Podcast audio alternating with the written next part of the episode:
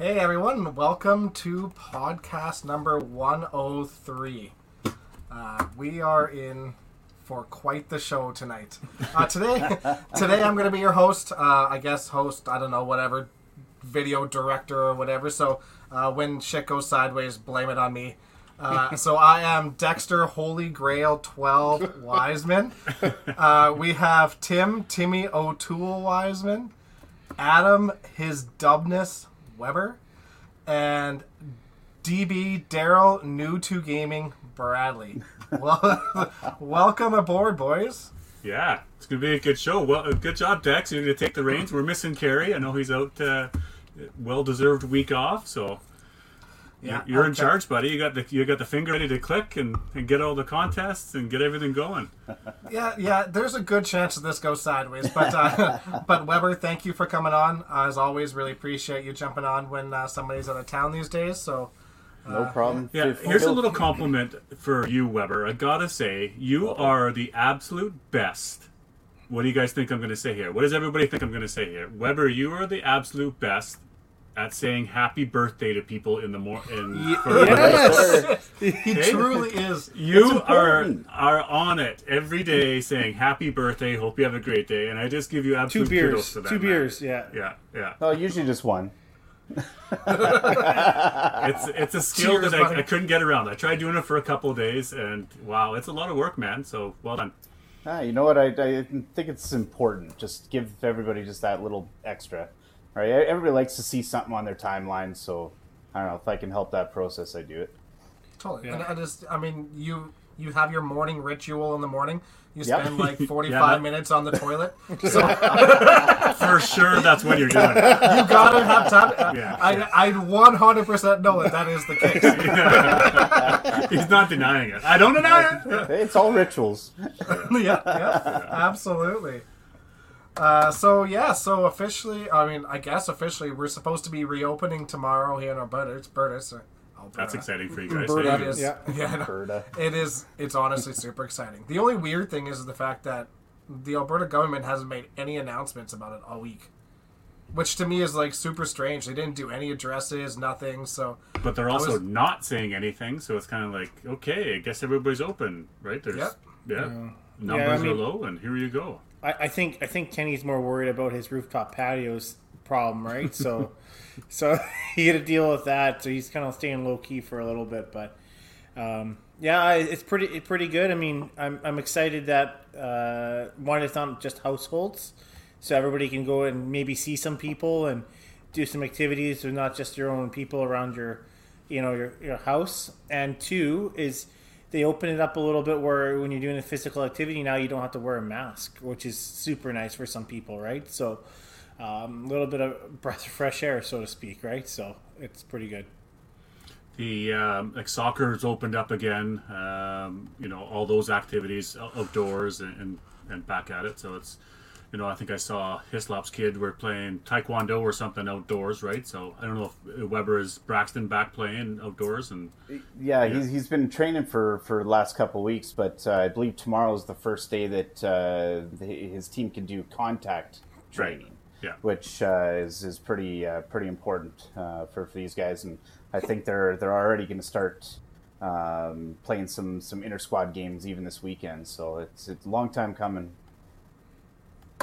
Yeah, Good. super super Yeah. exciting for everybody. But you Real guys, happy obviously, for you bowling guys. alley. Now, Tim, I think you had said uh, the other day that you've got a couple of birthday parties booked to the center, and hopefully, I see obviously lots of posts across Alberta. Um, you know, centers opening and hopefully busy, and people will come back and support in droves, and it'll be open for summer here, right? So, and I think uh, Kathy, I see Ontario, you know, moving to phase one, so it's just a matter of time, right, before everybody else starts opening again and, and get rolling. Yeah, I'm super excited about it. I mean, uh, I think it's just a matter of time before we're all ready to go, right? So, uh, and then they open up the borders too. I think, right? So if you're double vaccinated, you don't have, you just have to take a negative test, and you're good to go, no quarantine, which is even more of a bonus for a lot of it, right? So, yeah, pretty Yeah. cool. starting starting to move along. Um, I just think people just need to see people. It's Yeah. it's time. Just you know, it's been so long, and um, again, we talked about it a little bit last week, but our Boxing Day tournament, we put it out last week. It it filled both shifts immediately, um, and then we ended up having we opened up a third shift, and it's what it's two thirds full Tim right now. Nice. Yeah. And Yeah. I saw Toppler opened uh, did something similar, right? Yeah. Um, and they're they're full again. So yeah, bowling center out there. You wanna you wanna promote something, get people in the center. Look at look at what these guys are doing, right? You got two full tournaments. So and the, uh, the the Leslie Sanderson Memorial Tournament as well. So that's uh, that's got a lot of meaning down in Calgary. Yeah. So Absolutely, I, I'm really glad they're doing it, and that's uh, that. What what a great way of remembering her. That's awesome. Absolutely. um, those Winnipeg Jets uh, fans are pretty quiet out there. I'm sure they're they're in mourning. I mean, they know how we feel now in Edmonton. What that was Yeah. a quick quick made quick work. Yeah, I don't feel Yeah. bad for them. Do do you? I mean, like, No. No, I I mean, I, I think Scheifele's getting traded now. I hear so.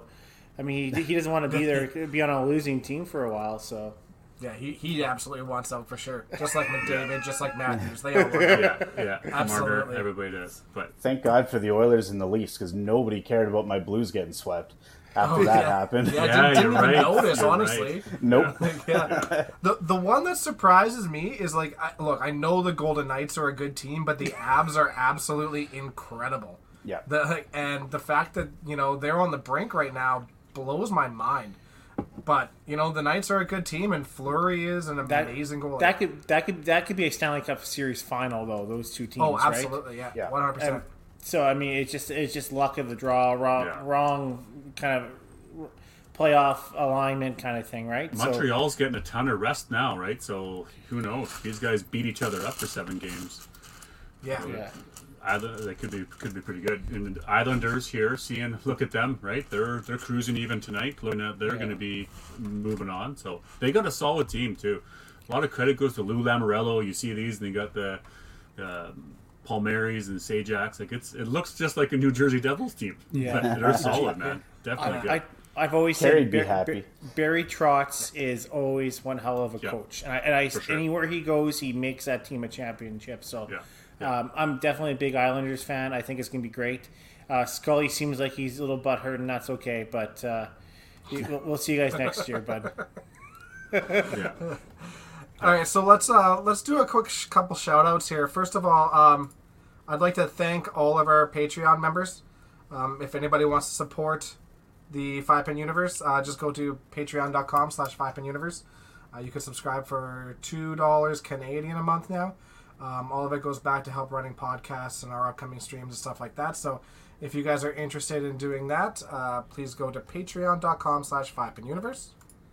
Also, uh, for this month so far, we have our Alley Kat who are supplying us our drinks of the week. I'm going with the Mango Lorian, and we started bringing this into the bowling alley too. Hot Tropic. So Yeah. good. Hot tropic tonight for me. Scona Gold and, and, and Clamato. Of course, of course. and um, as always, uh, thank you to All Star Bowling Sales, uh, Shelby Crest and and, uh, in Red Deer. There, thank you for everything that you do. They are once again sponsoring the podcast this week and giving away a draw. Um, same hashtag as always. Uh, hashtag All Star Draw. I see Lenny and Seth already put his his quick on the entry draw. in. So uh, he's the first entry into the draw this week. So uh, Nice we'll run that. We'll run their little commercial here, and then we'll get started up with their uh, with their show for the day. All right, so we have a very special guest this week, and I truly mean very, very special. uh, all the way from Thunder Bay, we have Mr. Taylor Michelle. That was yeah, yeah, I screwed it up. That's was it. new. I told you I was going to screw it up. all that's going on here. Yeah. Taylor, what's going on, buddy? You're muted, bud. Yeah, good start. Really good time. start. Right on. All of Good Zoom, start. All of those negative Zoom things I just said completely washed away. Welcome, Welcome. aboard, man. How are things? things are uh, pretty good. I can't can't really complain. COVID's still here, but other than no bowling, uh, it's uh, COVID's pretty good for me. Yeah, yeah. I see Get to work been get, get to work from home, so that's that's a benefit. So That's awesome. Uh, what what is it you do again? So for everybody out there listening. Uh, I do all the video conferencing for Lakehead University, so that local university in town. And as you can guess, a lot of the classes moved to online, so that's a little bit extra of a workload this last couple semesters. So you're like in the IT department, sort of making sure that they're connected and everybody's online and working and, and Yeah. keep good. Yeah, Nice. pretty much exactly it. Pretty if uh, as long as everything's working real good, you don't know that I'm doing anything at all. Right. Yeah, fair enough. I, I imagine this year was probably a little bit easier in comparison to last year. Well, we have a lot of training, so a lot of the staff teach like either spring, fall, summer, um, or winter. Not a lot of them teach continuously throughout the year, so we have a lot of different rounds of training that we had to do. So there's we've probably trained three or four hundred different staff members over the course of the last year. Just a lot of one-on-ones and group sessions and things like that. That's insane. That will never happen, Jeff Watts. So don't even try. We were talking earlier and saying, like, what's Yeah, the, we, I already checked the rules, Jeff. what's the well rules, what's within the them. policy, and, and it basically Yeah. came down to that, you know, any, anything goes. De- Dexter's Dexter's in charge. Carrie's not here to police the, Yep. the language, so you can say whatever Yeah. you want.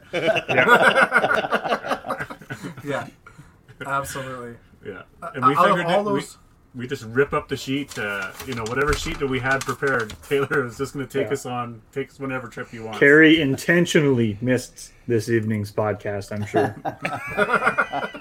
He's like Taylor's on. Nah, I'm, I can't handle that. I'm, I'll take the, this week out. He, he's definitely the smartest one of all of us. that's for sure. Well, no, that's good. That's good. COVID's been good for you guys. Uh, I see you've been doing lots of home renovations and stuff like that. So, Yeah, uh, yeah. Well, that's that was I was voluntold about most of those because I the wife said, "Okay, well, you got to get shit done now." I'm like, "Oh, "All right, off we go." So you get shit done. uh, good for you. Good for you. Now, bowling centers, like obviously not open at all in your region. Is it by region No. in, in there, or is it all Um, province now? I wish it was by region, but so Thunder Bay was a real shit fire there for a while, a few months back. Like we were up in the 400 cases, like quite a bit because we're only at 100,000 in terms of population. And Southern Ontario's like, oh, we're great, so let's reopen everything. We don't give a shit about you guys. We're like, perfect. We don't give a shit either. Let's open her back up. so we we sort of started to reopen, but then Southern Ontario's numbers started to spike, and they're like, "Whoa, whoa, hang on! Now everybody's got to close down." And now our numbers are back under hundred, and we've been locked up, fuck tits tight since January. Basically, I think we were open for two weeks since January, so we got two weeks of bowling in. Thank God, and a little bit of reprieve, but then everything's been closed down since then. and no real cases, so it's, it's kind of super confusing. I'm sure 'cause it's like why? Uh, if I was it a s- doesn't make sense. Like just yeah. if I was a small business owner, I'd be running up Parliament shanking people because it's. Uh, thankfully, I'm not because that that, just. that, that, 'cause that would be taken as a threat if it was, but I'm not. Yeah. so- Yeah, yeah. well, I don't own a small business, so yeah, you're safe for now. I got a pretty good stabbing arm though. Uh, especially locally, we have a lot of like a lot of restaurants, locally owned restaurants and things like that that have been forced to close down and do takeout only. And it's when our numbers were high, I understood. I'm like, okay, but that's when they wanted us to reopen, and now our numbers are super low, and they locked us down even tighter. So yeah, it was there. were- There would have, they would have been stabbed so bad they didn't even know they got stabbed so bad. Wouldn't have had time. Yeah. You are, yeah, you're gonna end up on a list somewhere. Oh, I'm sure I'm on them. I'm sure the FBI watches everything I Google on the internet. yeah. Yeah. We're watching everybody, Dexter. Every, everybody's under close watch. Hey, Ryan, I never said I would Now kill him. I just said I'd stab him. Just, just a little, just a little deep. You know, a couple inches, nothing difference. crazy. Yeah. They can't afford it. what do you think this thing. vaccine is? They're just they're just putting in tracking devices to us, and they're they're already watching everything anyways. Wait, everyone carries around a mobile tracking device in their pocket all day, every day. They don't need to put a waste a microchip on us. We Yeah. do it Exactly. ourselves. Yeah. Does everybody not know that there's a microchip shortage around the world? That's not Yes. going in the vaccine. Yeah, I can't get a video card upgrade because there's no freaking silicone or they're like what the hell. Yeah, they're not Yeah. wasting it on us, the stupid flesh. They're they're keeping it for themselves. I heard something about the, the vehicle industry, the Fords or Dodges or some trucks. There's like a mass shortage, but they've got thousands of trucks built, but it's the microchip that they can't find. Yeah, it's all the they don't- they chips that go in them. Right. So yeah, Yeah, they finally found a new way to make uh, graphics cards for computers. So I bought a 2080 Ti about a year ago for 1700 bucks. They came out with a 3000 series, which are both twice as good as my card and cost 500 bucks less. And I was like, damn, I'm going to get some of those. Ha, Just kidding. The last year and a half, you can't order them because there's no stock. Well, and now the prices are starting to climb back up. Be- Supply and demand's kicking in. The old monopoly rules. Parkway is going way up in price because there's only one. Uh, uh, yeah, exactly. and and not only yeah, not only there's there is there a shortage, people are starting to mine stuff again, and so you start seeing them going into mining rigs, and you know while COVID was going, and yeah, there's there's nothing to be had anywhere. So Yeah, no, they are not going into somebody's arm. That's for sure. I mean that that's the reason why there's shortages for everything, Xboxes and PlayStations and all that stuff. Yeah. Like you haven't been able to get any of those things since they came out, and that was in November of last year. Yeah, So- Newegg Newegg does um, the Newegg shuffles. So it's basically just a lottery draw, and they have a list of graphics cards. They have some PlayStations, and some Xboxes on there, and they attach an extra something. So if you buy a graphics card, you got to get a motherboard or something with it as well. And then there's probably a million or two million people signing up for each one of those, and there's only one.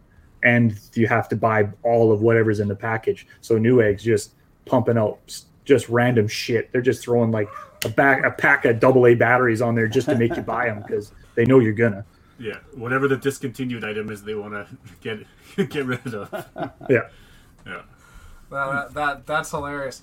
So I, I mean, I guess that's something we do. We want to talk about like Taylor's gaming now, or do we want to do that later? I don't know. Brad, Bradley didn't say when he was. I didn't get No, a I- revised agenda, so I, I don't know. Yeah, What there's no revised agenda. So- I, I think now's a great time. Let's let's Yeah. we're, we're flipping the script. We're not going to talk about your early days about bowling. I hear something Oh, back in 2001. Yeah, like, we're not gonna we're, we're not gonna lead with 2001 when you might have met the met the Wisemans and, and Yeah. suffered your first defeat to the Wisemans in a gold medal game. But we won't talk about that. Let's talk about your gaming, right? They don't even know that they're they've been mentally deteriorating since that day. They've just Yeah. now realized it. Is that is that so? Yeah. It anyway. started. I was I got in there just a little bit, but it's been seeding and I've been watering it over the years. We'll we'll, uh, we'll touch on that a little bit later, I guess, Taylor. Yeah. We're gonna touch it good. Touch it good. yeah, yeah, we will touch on that. But yeah, you do have quite the setup in the background. I'm assuming, obviously, you got a bit of a gaming and you got the headphones. I mean, let's let's Yeah. get into this. You, Well, you're, I was you're gonna- a little bit of a, a gamer, are you? I was gonna switch the headphones out for the earbuds because I see I, I you know I like to be uniform, but they, they do they're super comfortable and they're loud as shit. I can't hear anything around me. Dogs barking, my wife yelling at me, nothing. It's silence. uh, so I have yeah. So I stream I stream on Twitch. Um, John Cohen uh, streams under Gingy. So he he's another guy, another bowler that streams on Twitch as well. There's actually quite a few bowlers that I've met in the last couple of years that do some sort of uh, streaming style gaming, which I guess makes sense. Bowling's slightly a nerdy kind of sport, so it makes sense that there's some overlap with people that do the streaming. But I got yeah, I got my full rig back here, uh, custom built. Um, got a like I said before, I got 2080 Ti in there. Um, last year before the real shortage hit. I didn't do a lot of console gaming because console gaming to me was I couldn't buy the same game re redone all the time, and I like too many different games that I can't buy it on one and then I need to buy it on the other. I'm like, screw it, I'll just get a computer, and then eventually I can just buy them all. Because even the uh, exclusive titles after a year or two, you, they come out on PC anyway. So basically, you can play whatever you want. Game Pass Ultimate. Game Pass Yes. Ultimate, you're good to go. Yeah, yeah, you get you get pretty much everything. You just got to get a bigger hard drive to download all the games on. Yeah, exactly. Yeah, that's awesome. So what is what is your Twitch handle? So if anybody wants to tune in to you swearing a blue Oh, streak it's- while you get murdered, it is Rizbot with a one and a zero instead of an I and an O.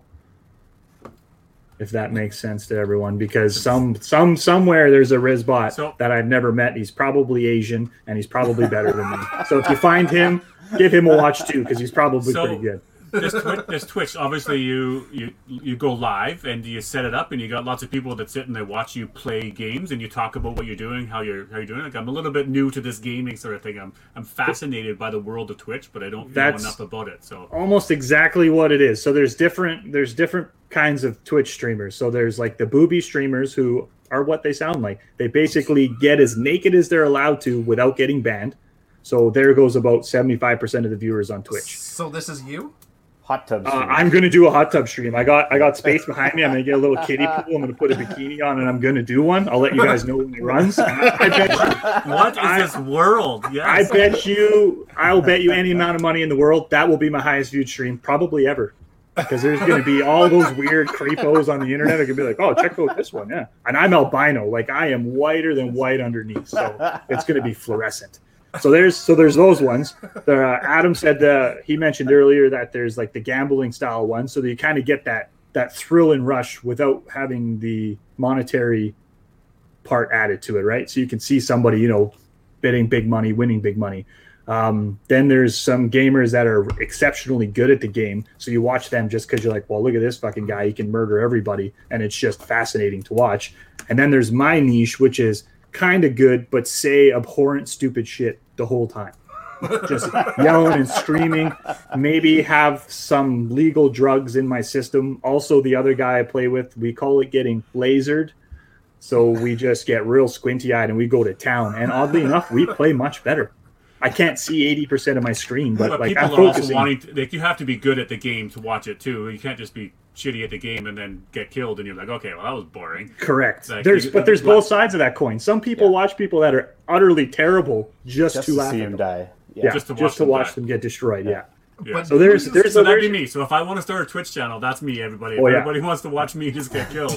Yeah, it'll be like being your No, new to man. gaming. yeah, Yeah. it'll be your your header will be come watch me get murdered, and there you go. But Yeah. but you used to be like incredibly good, right? Uh, when I was younger, I played a shit ton of games, did online tournaments, won money, won some gaming like saw like hardware as well. This is back when Twitch wasn't a thing. Like I'm dating myself because I'm getting old, but this was back before the internet had any social media or things like that. It was very privatized.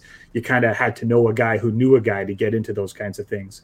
And like uh, uh, my brother, actually, we, he ran his own server for a while for a couple of games, like Counter Strike 1.6, TAC Ops, which was a spin off, all first person shooters. So stuff like that way back in the day. And when you're 12, well, that's all I was doing was playing video games. So like, didn't have to work, didn't have to make sure my wife was happy. Like, I just played video games and drank Pepsi. I don't know how I don't have diabetes because that's all I did for like four or five years. But you get paid for it too. And then- well, now Oh. you do. I mean, Now, well, I got paid back then once in a while, but now it's a slow monetary game. But yeah, but there is some you know live streamers or Twitch guys that they're, they're world famous. I mean, they, Oh, yeah. there's huge Yeah, money into the gaming, and I think there's even a gaming World Series. Again, forgive me, but there's like Oh, a there's gaming tons. Olympics, and it's like Yeah.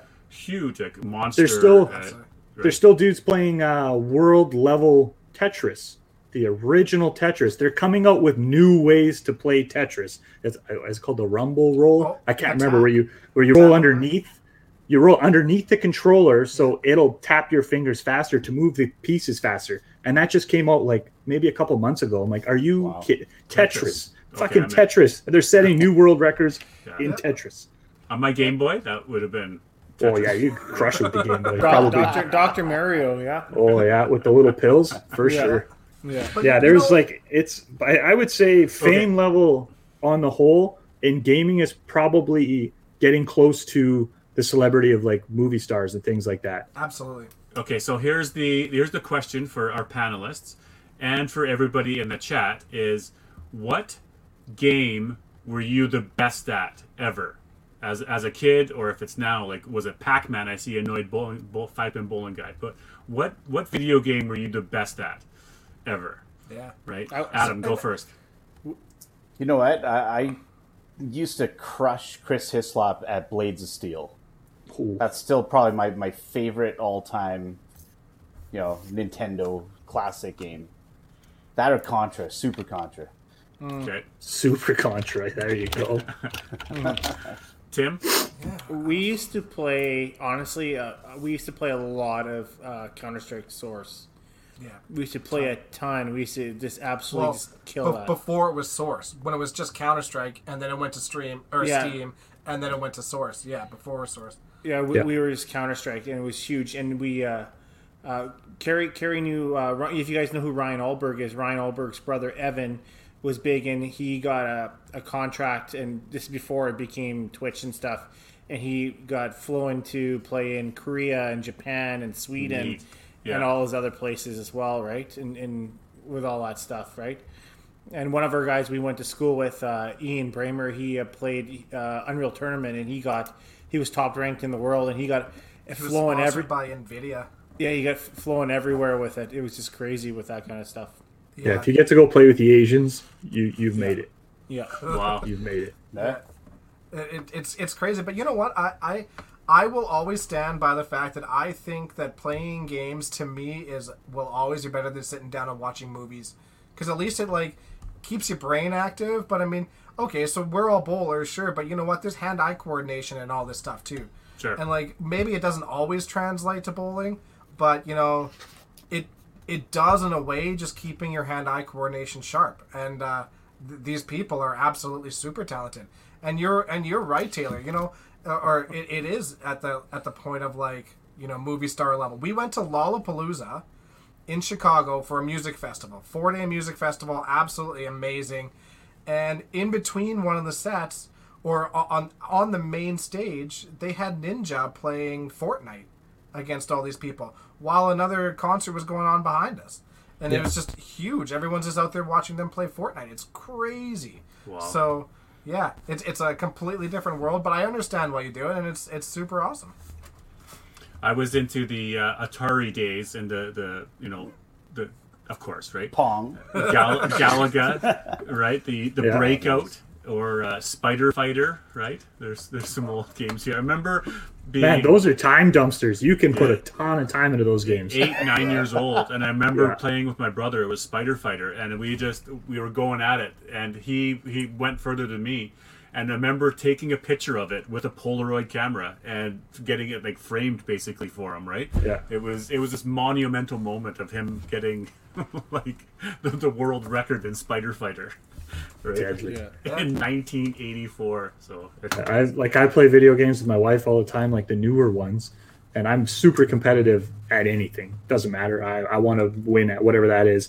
We played uh, Mario on the NES, and she fucking destroyed me. She made me look like an infant.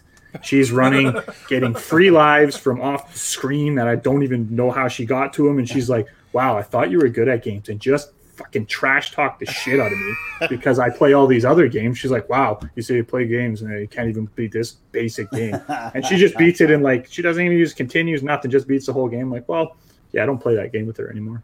Is, is that is that when you decided to marry her, or was that? Uh, it was it was it was shortly after that. I was like, well, was like a, This is the one. yeah, she got she got game. It may only be one, but damn, she's good at it. oh, I love it all right. Do we move into some bowling? Yeah, let's do it.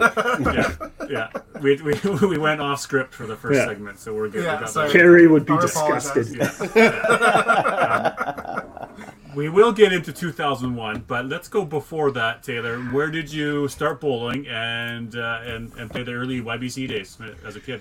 Uh, three years old, YBC, right up there, whipping her out two handed, smashing gutters, right as soon as I could.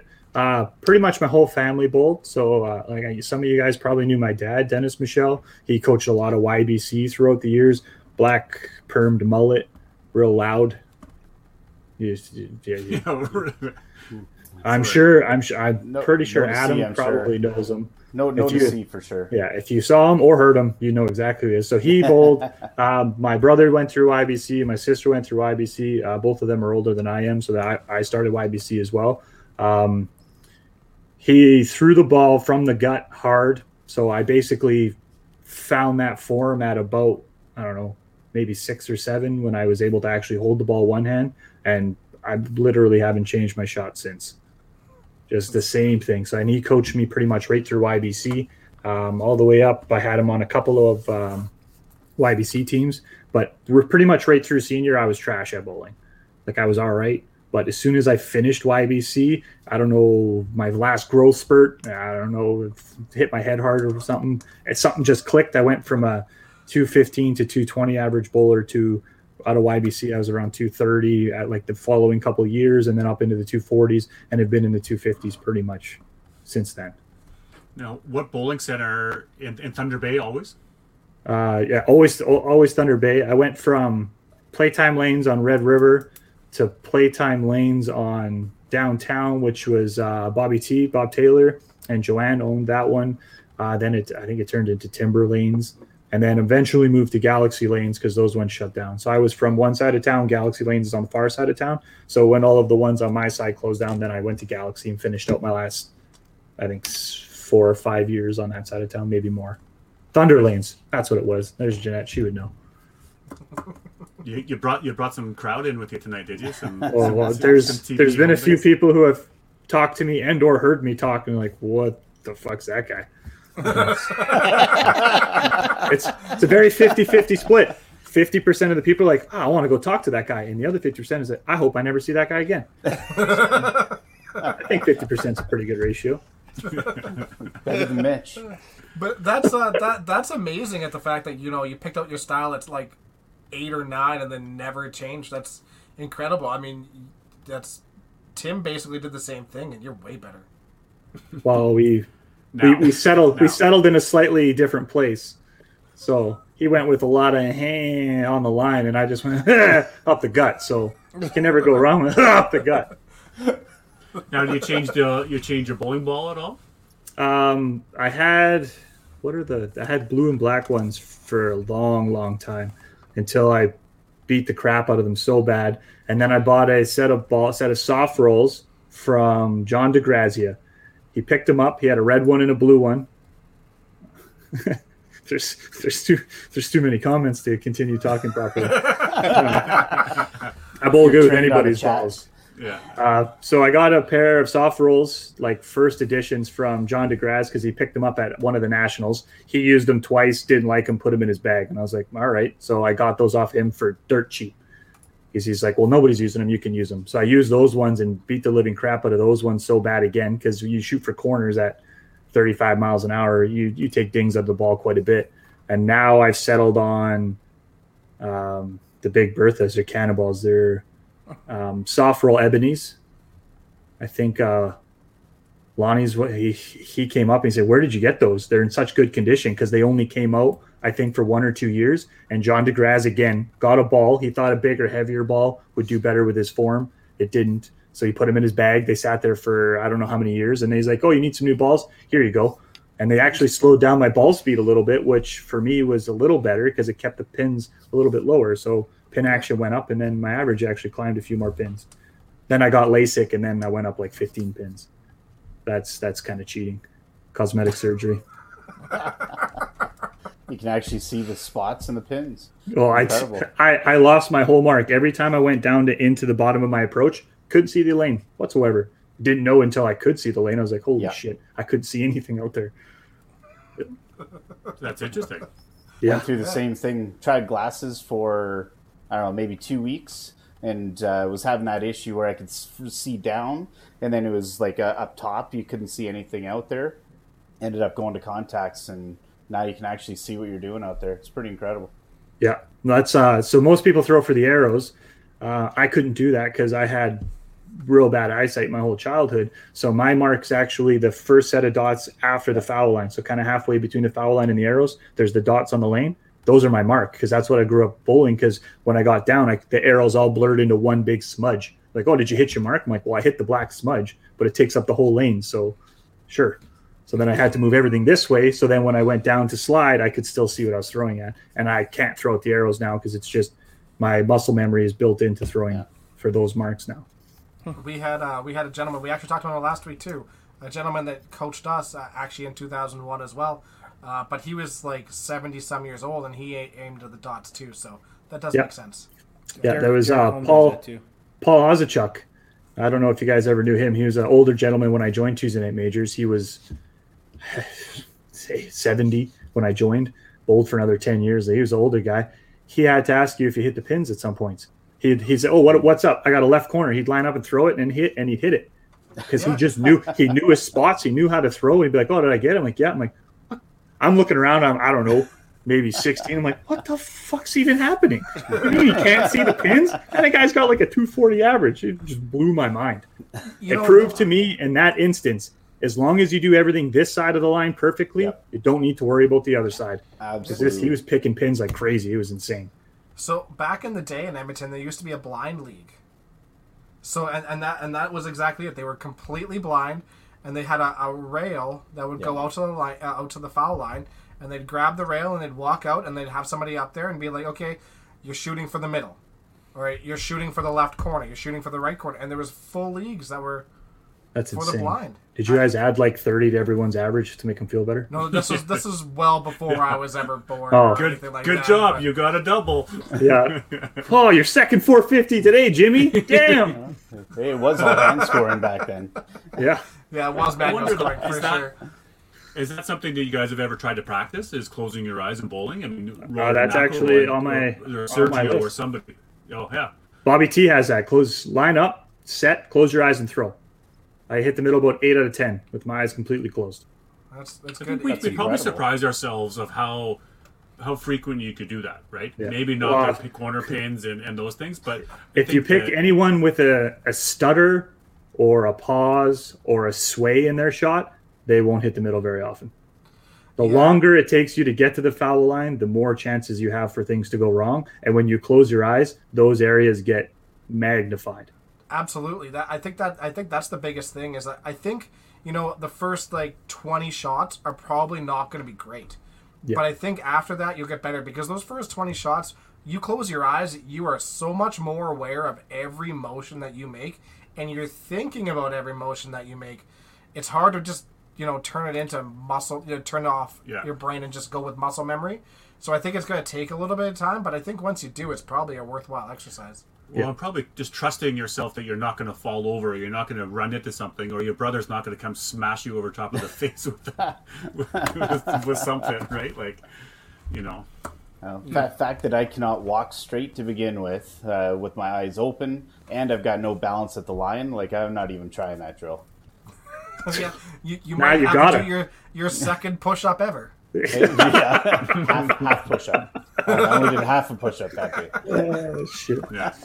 But that is that is something we do in our practices. We we have done the close your eyes and toss drill, and it's and usually you, you stand you know four or five inches a little further back to give yourself some some room for air. Totally. That, that's that's actually awesome. Uh, So- let's. Uh, sorry, go ahead. No, Dex. no, after you, DB. No, I was just going to go back to let's talk about uh, the 2001. So But you're gonna we- you're gonna have to ask the Yeah. Wisemans Yeah, because so I know I was about there. Tim Tim brought it up earlier and saying just wanted to re- remind you Taylor about when we met. Met. So go ahead, Timmy. To, Wanna be honest with you, I actually, uh, I actually forgot that we met. Uh, I actually knew Danny Moore more, and then uh, I actually looked. I forgot to take the photo down on the wall because actually in the back of Sure Bull, they have a picture with Northern Ontario on our collage.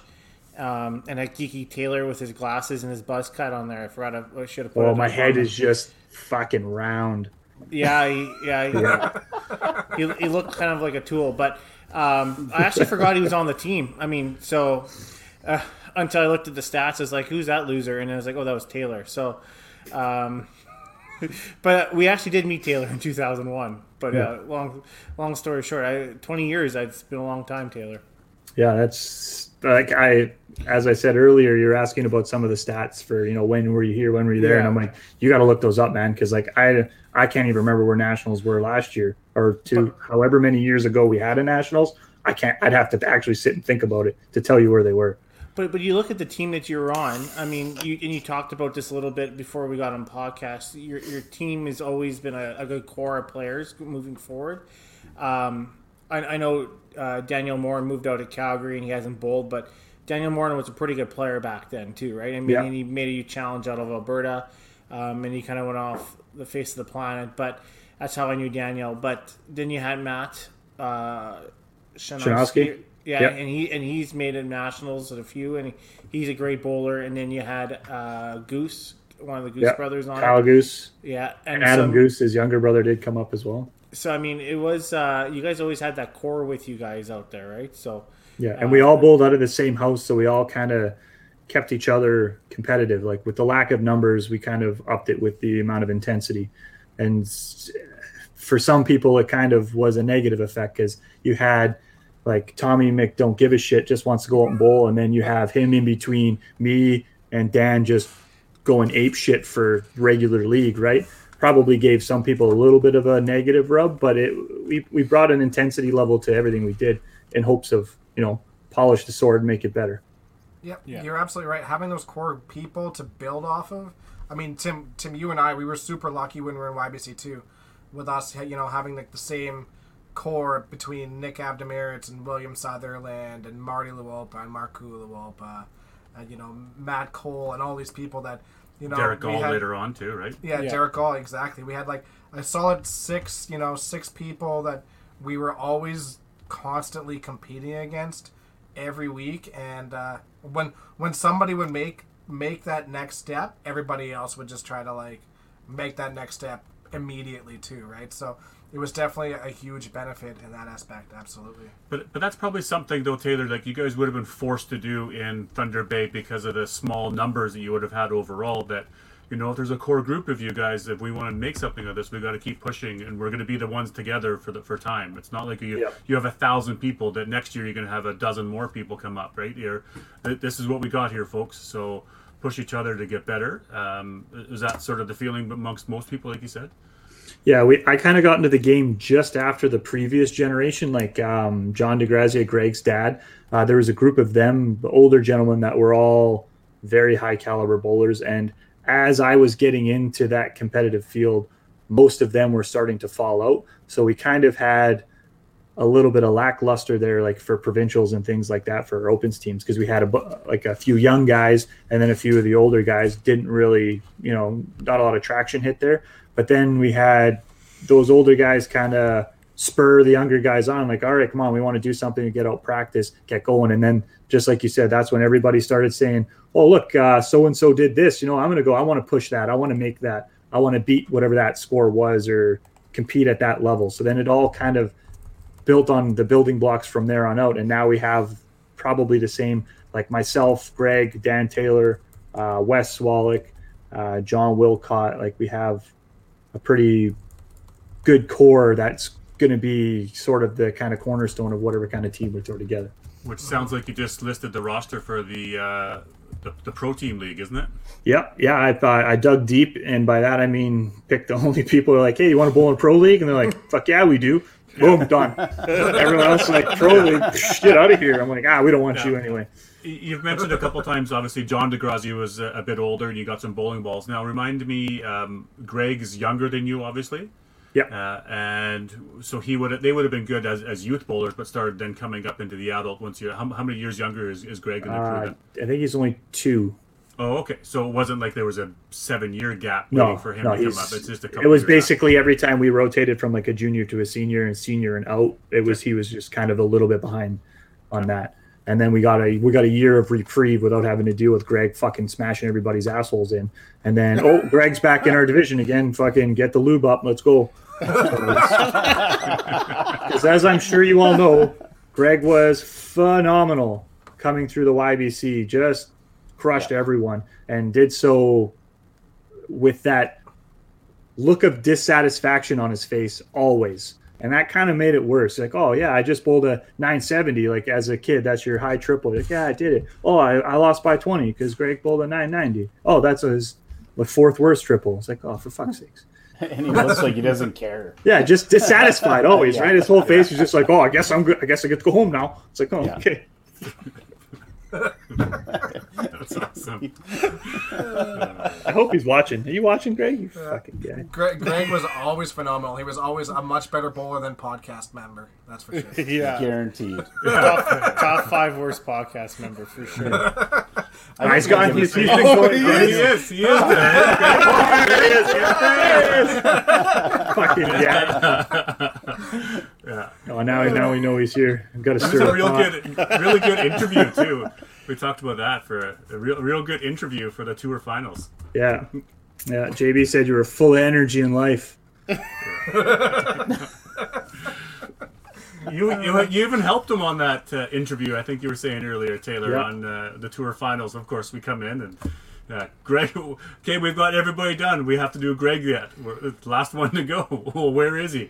He- He's just having a Gatorade. So then Yeah. he, he- he Just came and getting ready. to you. Yeah, yeah. Give him some tips. Let him know the questions. Get some thoughts ahead of time because he was uh, he was having a a morning. He, he was he, he was Oh, look at look, he's getting mad. He's like, "Stop talking about me. Fuck, talk about you." You had to know it was coming. Yeah. Yeah. So, did you have any more success besides the disaster at 2001 Nationals? Um, oddly enough, I've had very much similar to that success almost for my entirety of my bowling career. A lot of second places. Okay, well, we're, we're focusing on YBC at the moment. Oh, YBC? No, that was it. That was my shining jewel of Okay. YBC, and you shit all over it. Thanks, guys. Okay, so moving on from uh, YBC. Yeah, next, next segment, we go to C5. So, obviously, uh, the Open, did you start playing the Open more? Um, went the grade out of YBC and, and you Yeah. trying to compete and making the teams? And now, uh, format was always Northern Ontario sent a team, or was there a time that you played that you mixed together? And I don't know when the last time is that there was um, Northern Ontario and Ontario played together. Uh, for me, it was always Northern Ontario. We didn't have like Northern and Southern. Never had any mixed. It was always just our own team. Okay. Um, I think it's been that way for quite some time because I know Bobby T always reminisces about you know all those those those fuckers down there in Southern Ontario, and he actually brought up the time when we split, and it was it was quite some time ago. But I've only ever had Northern Ontario teams, so it was like like you mentioned earlier, it was a lot smaller of a pool, and obviously for us it was bas- basically just Thunder Bay. So we have our Thunder Bay district, uh, we have Gateway, Cambrian, um, Sunset.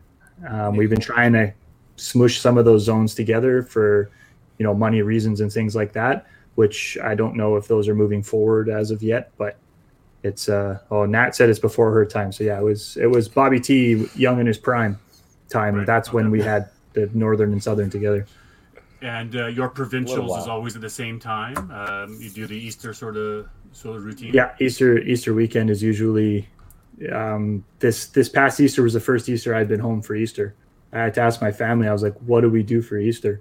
Like, Yeah. I hadn't been here. so I had no weird. idea. So I just we just I think we ended up just staying home because I'm like, well, let's just pretend we're bowling, I guess, because we've been doing it for I don't know, 15 years now, or however long you can, whenever you can start open. So, and I've been fortunate enough to qualify for most of the teams. I've had a couple mixed teams in there and a bunch of men's teams. So, been going to provincials pretty consistently. And preference between men's and mixed? Obviously men's. But I know. I just like to bowl. I don't. It does not matter what team I'm on.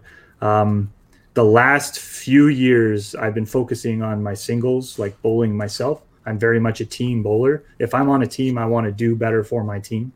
Whereas if I'm bowling by myself, I only have myself to let down, and who gives a shit? I've had a hard time kind of turning that knob down and turning up the competitive for myself, which is the cash tournaments in the last couple of years. I've been trying to go to those and kind of get into those and push to try to get a little more competitive for myself. And it's been it's been a long road but it's starting to work out. Just kind of view everybody else as everyone's garbage and i need to destroy them and show them their garbage. And that's the mentality i just stick in my head and just carry on straight through Hey, have you had any uh, single success like C5, or have you have you played uh, provincially as a single rep, or? Um, provincially uh, the last time i think was two years ago and that was the beginning of you need to figure your shit out because you are trash at singles. I don't know how many people i had come up after we i think we had won the team and came up and be like well who bowled singles for you i was like oh fuck. And oh yeah did you bowl oh you did bowl singles. Let me check. Oh there you oh yeah. Like it was constantly and i'm like i am fucking trash at singles. I really need to work on this. So that's been the last couple years sort of project. And I figure the more I focus on singles and get more comfortable in pounding out high scores for myself, obviously that will then transition back to the team because if I'm doing well on the team, the team's going to be doing well as well. But um, I've noticed uh, we played against each other enough uh, over nationals that uh, you normally are the anchor on the team, right? So um, I know Greg's listening, so I guess uh, you are the glue. I mean, uh, Greg just you know Greg's just on the team, right? So Greg, Greg and I are two sides of the same coin. Greg is a phenomenal singles bowler, and I'm much better on the team aspect. So I can, I can watch my team literally turn into a dumpster fire and keep a smile on my face and keep positive about it. Greg, on the other hand, maybe needs to do do a little walk and cool down. You know, think to himself, maybe have a water, and Yeah. then come back to Yeah, the he fire. needs to bring it like a prescription of Valium in case the So, teamsters. so Greg's more the leadoff bowler and you're the anchor. Is that how that works? Um, I th- I think in the past few years we've been three four, or actually Greg's been coming off the bench because apparently it mind fucks a lot of teams when you go to bowl us and Greg's starting on the bench, and they're like, "Oh, okay, well we better not bowl too good because they're going to pull whoever we're beating and put Greg in, and then he's going to shit on our face." Okay, So, but, like- but but He, he, he was an anchor last couple or two years Yeah, ago. that last game, I Yeah. remember.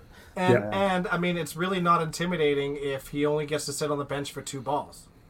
Well, yeah, it's uh, that's that's a very different scenario. Uh, so do you, do you want to bring up that uh, that scenario back in 2019?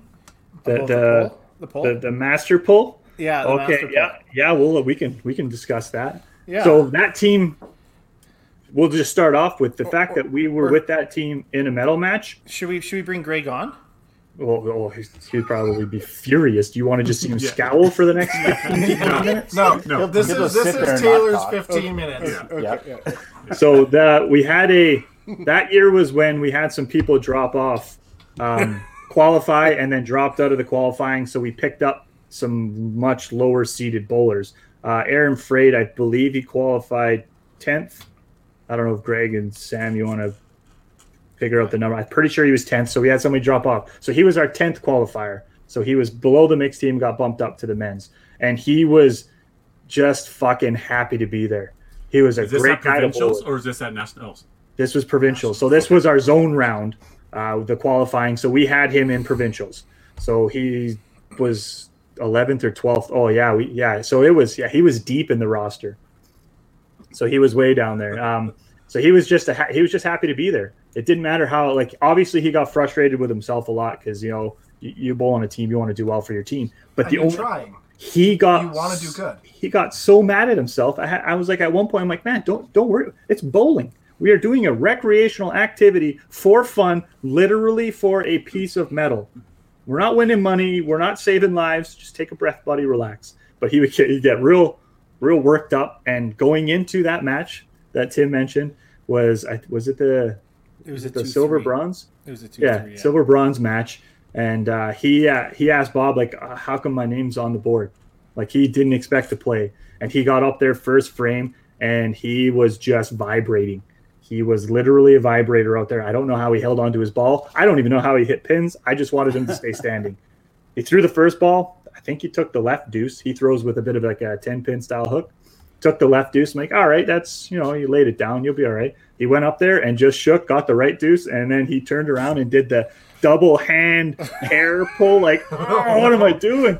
I did that once. It didn't turn out well. yeah, yeah. You can only do it so many times. So, and I believe I'm supposed to mention the fact that Tyson can't read a fucking calendar because this was the year Tyson qualifies for opens and goes and fucking sails a pirate ship or whatever the fuck he was doing.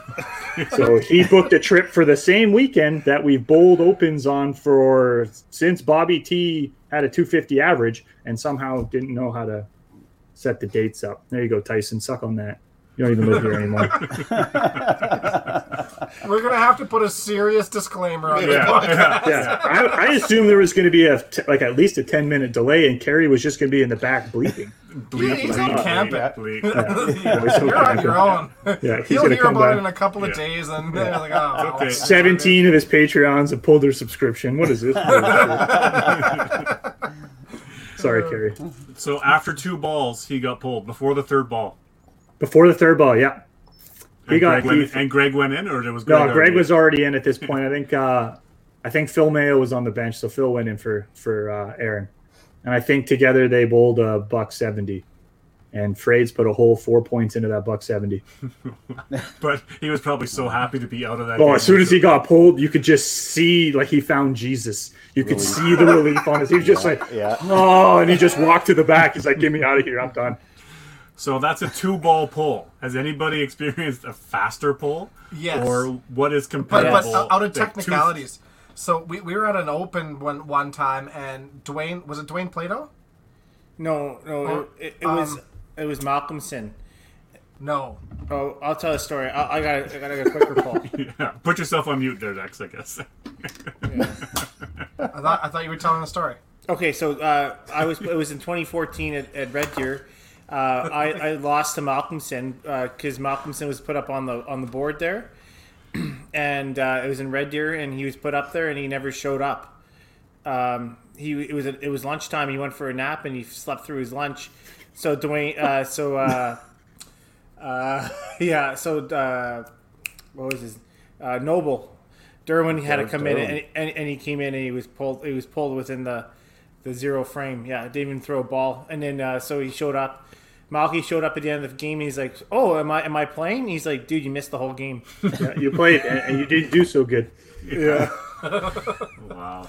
Yeah, the no ball pull, but that's just a technicality. I've never seen actual. Yeah. But you know what? I, I, I feel for the guy. I mean, I understand the nerves. Like that's, you know, Yeah. you don't want to let anybody down. It's it's the biggest stage there is for the game. I, and you know, and it's a situation that he clearly wasn't, you know, n- used to being in. So I I feel for the guy, but it's, uh, I mean, that's that's a record. That's that's, For that's sure. how that's how she goes, and that's it's going to be tough to beat that one. I'm pretty And sure I- that I was pulled in the third frame of the uh, national gold medals in, when we won our gold in the first, and we lost the first game, and then we won the second. And it's I busted my hand on the wall and uh, and and tried to throw two balls, and it was just bad.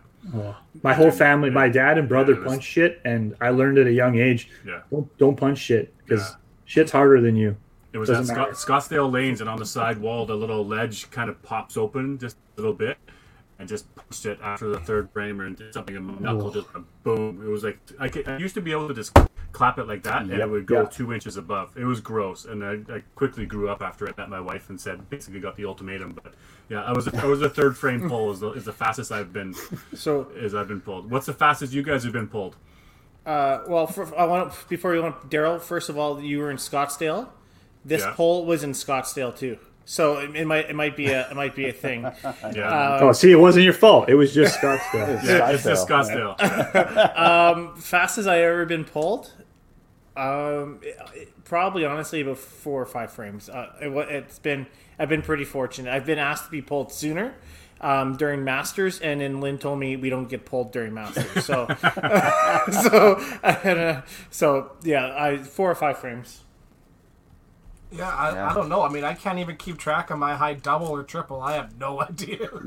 like, literally no clue. But I, I don't think I had anything, like, exceptionally short. Yeah, I don't know. My I, am guess I'm is thinking probably like fifth, fifth, sixth, something like that. Yeah. Yeah, probably half the game. Get your shit together, get the fuck out, kind of deal. Yeah. Yeah. Yeah, ex- exactly. So, That is uh, exactly Taylor, let's talk about some of the successes, obviously at the at the C5 and at the Open. So, um, tell us, you know, those first couple of national experiences. I think we have a six-time Northern Ontario provincial champion. So, how did those uh, those early days of the the, the ch- nationals go? So those were uh, that was kind of interesting. So this this year coming up, if we should win, will be ten years for Thunder Bay uh, going sending the men's team to nationals. Um, so they've had they had four three years of success previous to me. Uh, I think uh, John DeGraz was on that team a couple of times in there as well.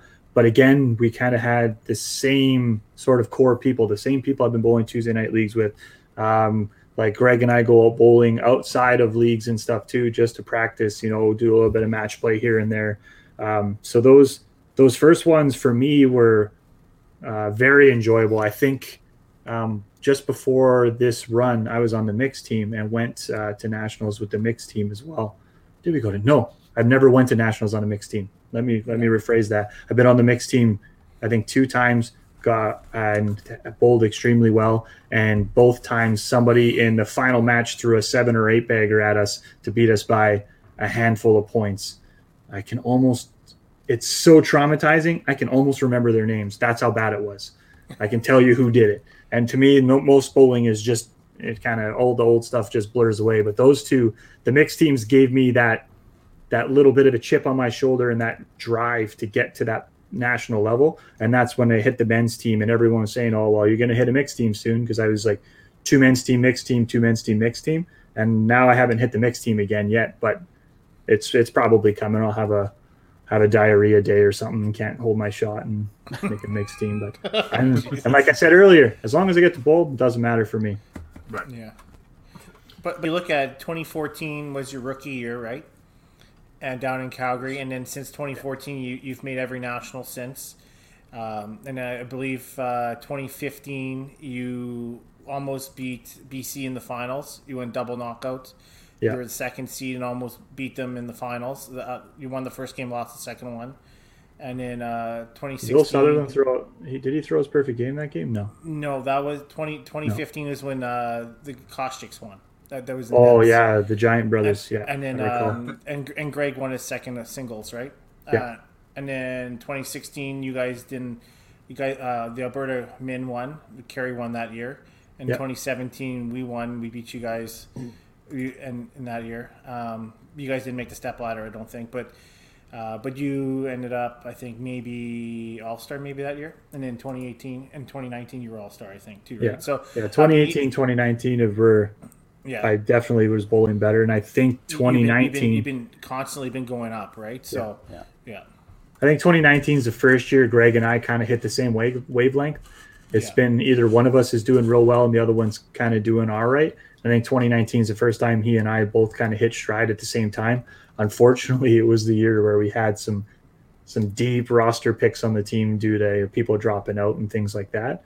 Which we still made it to a medal match, and uh, Aaron Frades um, he, he swings that uh, weight around. I am a national medalist, he says to some of the other people we bowl with because he is a national medalist, and everyone said, "Well, if I could bowl with Taylor and Gray, I'd be a fucking national medalist too." And he's like, "But you aren't.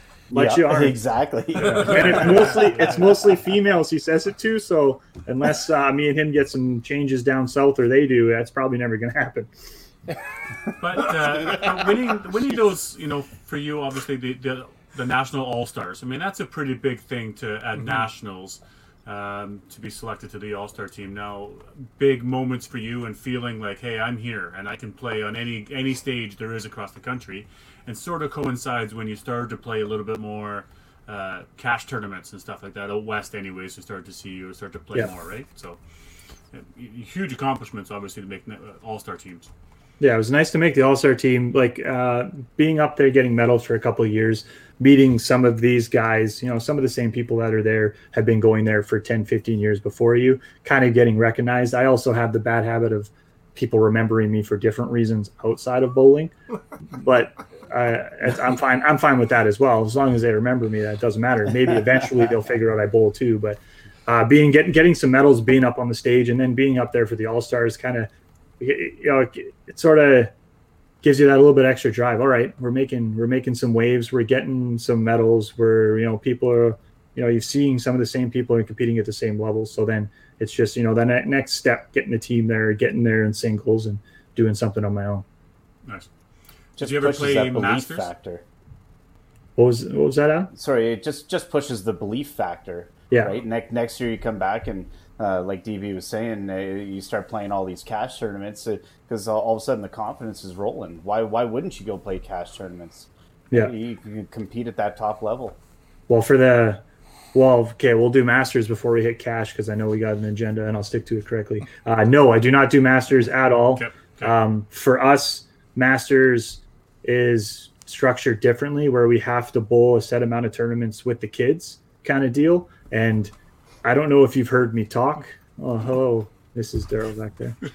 Uh, I don't know if you've heard me talk, but I'm not exactly conducive with the children, so I uh, try. I tend to stay away from that. I know uh, there's some other zones in Northern Ontario that have been moving to change the format to more of. I think Southern Ontario even they have the the teaching masters and then the, the scratch style, the tournament ones. So they've been trying to split those up. We haven't had any success in it yet, but if that does come around, I'm sure you'll see some some new faces on the, the Northern Ontario Masters team. Right. Um, so yeah, the switch over to cash events and cash tournaments. Now, you know, seeing the resume, obviously 2017 and 2019 Dryden Open champion. What's that tournament all about? That tournament is a test of endurance, to say the least. so it's in uh, Timber Lanes in Dryden, uh, Arnie Center, great center. Uh, Oh, Daryl, right? uh, Daryl, his son, runs it now. Um, we go there Friday afternoon and drink until Monday afternoon. So it's and we bowl uh, eight game qualifiers for that one. Uh, it's handicap, and you have some people in there that are ripping hundred handicap a game at you. So like it's it's a very different scenario where you got to bowl against one of these guys. You're like, oh, that guy can throw seven bagger at you at any time. While somebody with 160 handicap throws a double at you, you're in fucking trouble. Huge. And that's two shots. Anyone can fluke out two shots in a row. So some of those matches get intense. And I had um, Johnny Octocock, uh, John Wilcott. Everyone gets nicknames because you're not allowed to call anybody by their name. That's my specialty. I just give people nicknames. What, and what was his go. name? What was his nickname? yeah, we're good. Oct- Octocock. and the reason is so one of one of the years I bowled both qualifying shifts. I think I I qualified second in the first shift and bowled the second shift because am I just going to sit there and drink and die of alcohol poisoning? No, we'll split it up with a bit of bowling in the middle. So I bowled both shifts. Um, and then in that one, I won up both sides. So I had won all the way to the final on A side, and I bowled John Octocock for the last match on the B side, and he finishes. It's three games, um, just grand total with handicap. I don't remember. I think he had a little bit of handicap, and I didn't have any. It was based off a 250 average. Um, he finished his last game with eight in a row to beat me by 15 or something like that. So now instead of me winning one and two, I have to bowl him again in the final, and then I believe we ran. It was it came down to I think the the tenth frame in the third game again, and it was like nine hundred to nine hundred something for triples. So it was so it's three game matches and it's a thirty. Is it sixteen aside? So I I can't remember how many games I bowled that weekend. I think it was like one hundred and forty or something insane and I like couldn't feel my arm was completely hammered for 98% of the time but that's where that pure muscle memory came all I did was is this my ball yeah all the pins are there this is where I stand clicked it off and off we go Yeah, for- just let it rip. yeah That, that's where that's where liquor can really be like a uh, performance enhancing drug. It is. Yeah. Yeah. You know, if Right, you're Tim? overthinking, you know, yeah, exactly. Tim's made a career off of it. You know, you're overthinking. A couple of beers and some shots. yeah I've never got- been accused of overthinking so mine is mine's just muscle relaxing pretty much Yeah. So when did you start coming out west? I mean, obviously, I think Greg's played uh, uh, years before, and his obviously John's been coming to many tournaments. Yeah. Um, was it always something in the desire that you wanted to play, or, or when did you Hundred percent. Yeah. It was uh, basically the last couple of years. So I've been in my job that I'm in now for ten years. So I got that extra week of vacation. So it was sort of the vacation days were there, a little bit of uh, you know financial stability to be able to book some flights, go do some tournaments, things like that. Um, I did Red Deer a couple of times. Um, qual- I think I'm at 100% qualification rate for out west cash tournaments. I don't think I've ever gone to one and not qualified for it yet. Some of them, like the, this last one, are get real tight, clenching the butt cheeks, making it by one. I watched one guy miss two corners in this past one to not beat me, and then he ended up being the the the bubble boy. So it's uh, and I bowl. I don't know how many shifts. I bowl as many shifts as necessary to qualify. I will bowl all the shifts. I don't have that mentality where, oh, if I bowl bad the first one, then I'm gonna brain fuck myself for the rest. Nah, I'll bowl every day, all the games I can bowl until I figure it out. That's so a that's good so, attitude. Honestly, you look at people like Tim. Tim was like, "Oh, I'll never, I'll never, I'll never bowl a third shift. I'll never do it." And it's, it's a defeatist and a defeatist attitude. And you know, unless something catastrophic, catastrophic happens, and you know, mentally you just don't have it at all. Why you're you're here Well, for so a reason. to me, that's that's a stroke. That's pretty much the only thing Yeah. that's going to put me out. Is if To- my brain literally stops. Totally agree. You're there for a reason. You've been there before. You've been, been successful before. Why are you not giving yourself an opportunity to be successful? Yeah. That's and like for me, for example, for you guys, I know it's a little bit different. Some of the tournaments are closer to home. It's not a big of expense to get there. But for me, I'm paying three nights hotel. I'm dropping, you know, three, four hundred bucks to fly. Why would I not throw that extra two hundred bucks in, four hundred bucks in to bowl those extra shifts? Because hey, I'm already dropping almost a thousand bucks to be here. So I'm going to give myself as much chance as I possibly can to make that cut to get there and that attitude that attitude's definitely helped me in some of them like the last couple for sure have been pretty tight and had to grind it out to the end i think i qualified um i don't even when when was it the the one that i lost to tyler whatever one i came second in Regina. yeah Yeah, i Tyler qualified i was throwing it. so i normally throw my ball 32 33 miles an hour i qualified for that throwing the ball 26 i literally slowed it down that much just to get pin action, and it killed me inside every ball I threw. But I did it for eight whole fucking games. But you, you didn't you Adapt. didn't do that in the step ladder. No, why? No, because once once those pins, once the rubbers warmed up and the lanes dried out, I could throw the brick ball down there and it was crushing it.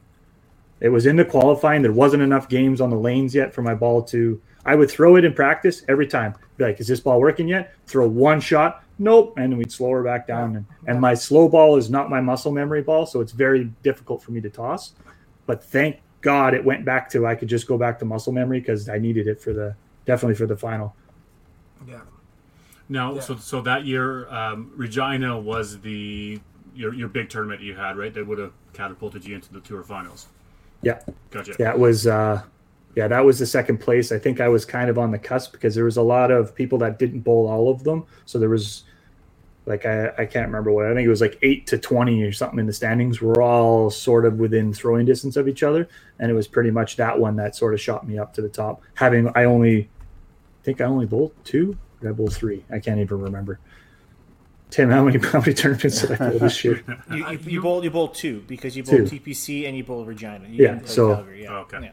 Yeah. Yeah, so having only bowled a smaller amount, I was really kind of clenching the cheeks for a come on a top eight finish to maybe give myself enough points to get me there, kind of thing. Yeah, and, and you play and you played well at TPC. I mean, you you Yeah. really s- sucked the first game if you're qualifying. Then you then you got into the, the Oh, draw yeah, that- mindset, and then Yeah, I, I think you you annoyed the rest of the competition for the rest of the seven games. Yeah, you Uh, shot something outrageous for that. Yeah. is that last that was that that one where it was? I remember Daryl brought up the 20 lowest 20 the lowest game that half. qualifies and which one Yeah. was like most Yeah. uh, Yeah. uh, astounding to you. And I'm like, oh, this is a cool list. Didn't see my name on the list, by the way, the first time. And then everyone's bringing me up in comments. Oh, mention you in a comment, mention you in a comment. I'm like, why are they mentioning you? And then I looked, I'm like, oh, you loser. I saw my name. I, I think you shot 22 and a half or something. I think yeah, I, I pretty for much seven, threw like for seven. Yeah, I threw like and- 21 my last seven. I, rem- I remember I remember my bar sales went through the roof, and I remember Greg was just so annoyed with you. He's like, Taylor, shut up. Yeah. Taylor, shut up. That For, sounds about for right. Greg to say that. Yeah. Even Johnny Degrass at one point said, "Man, you got to shut up." And I was like, "Oh, I better better check myself before Johnny D wrecks myself." Uh, the- the- the Johnny one thing D I saying did- something. Yeah. Time to time. time One to thing watch I it. did want to say though, Taylor, is I, I I love the mentality, especially for out of town people coming out to these tournaments. You know, like I said, you're there anyways. You might as well throw the, as many shifts as you possibly can. Uh, but the one caveat to that is uh, a lot of people burn themselves out in that Friday, Saturday, and they, Yeah. they have next to nothing on the Sunday.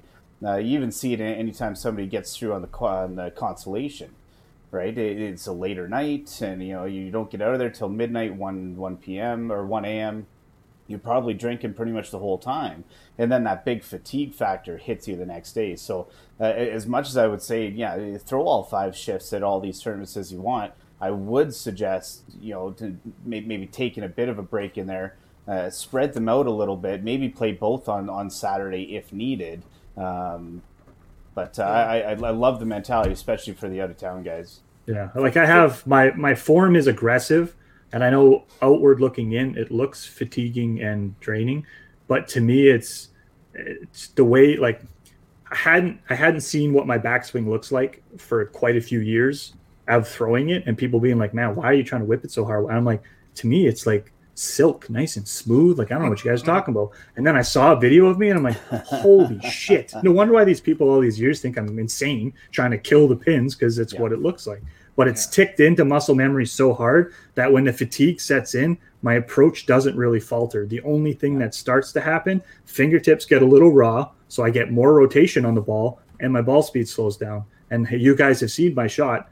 All that does is make my scoring go up Yeah. because I can keep a solid line. I, I slide in solid and have a very solid uh, hold at the line. And as long as I can maintain that that aspect of the shot, generally speaking, I can just continue going. As soon as I can't stay solid at the line, then then just stick a fork in me and get me out of there. So, d- dumb, dumb question. Then, why wouldn't you do that more? If you if you find that that scoring success, why wouldn't you try to go towards that as a standard shot? Because it's I, I have tried the slower shot. So over the last five years, I have played with a slow, I say slow shot. It's still 26, 27 miles an hour. it's uh, accuracy in that range is substantially lower, just Okay. because it, it's the muscle memory has been built over you know 25 years of this exact same shot. Trying to do that small edit in it on purpose is very difficult if it's if it's subconscious and in my brain oh yeah you're still doing everything you're supposed to be doing but externally it's actually a little bit different is the only way i've been able to have any continued success with it Yeah, That's fa- fair. fatigue is an interesting thing. I mean, it's almost the same as like you know being sick. How, how many times have you heard people being sick and going in and bowling really well?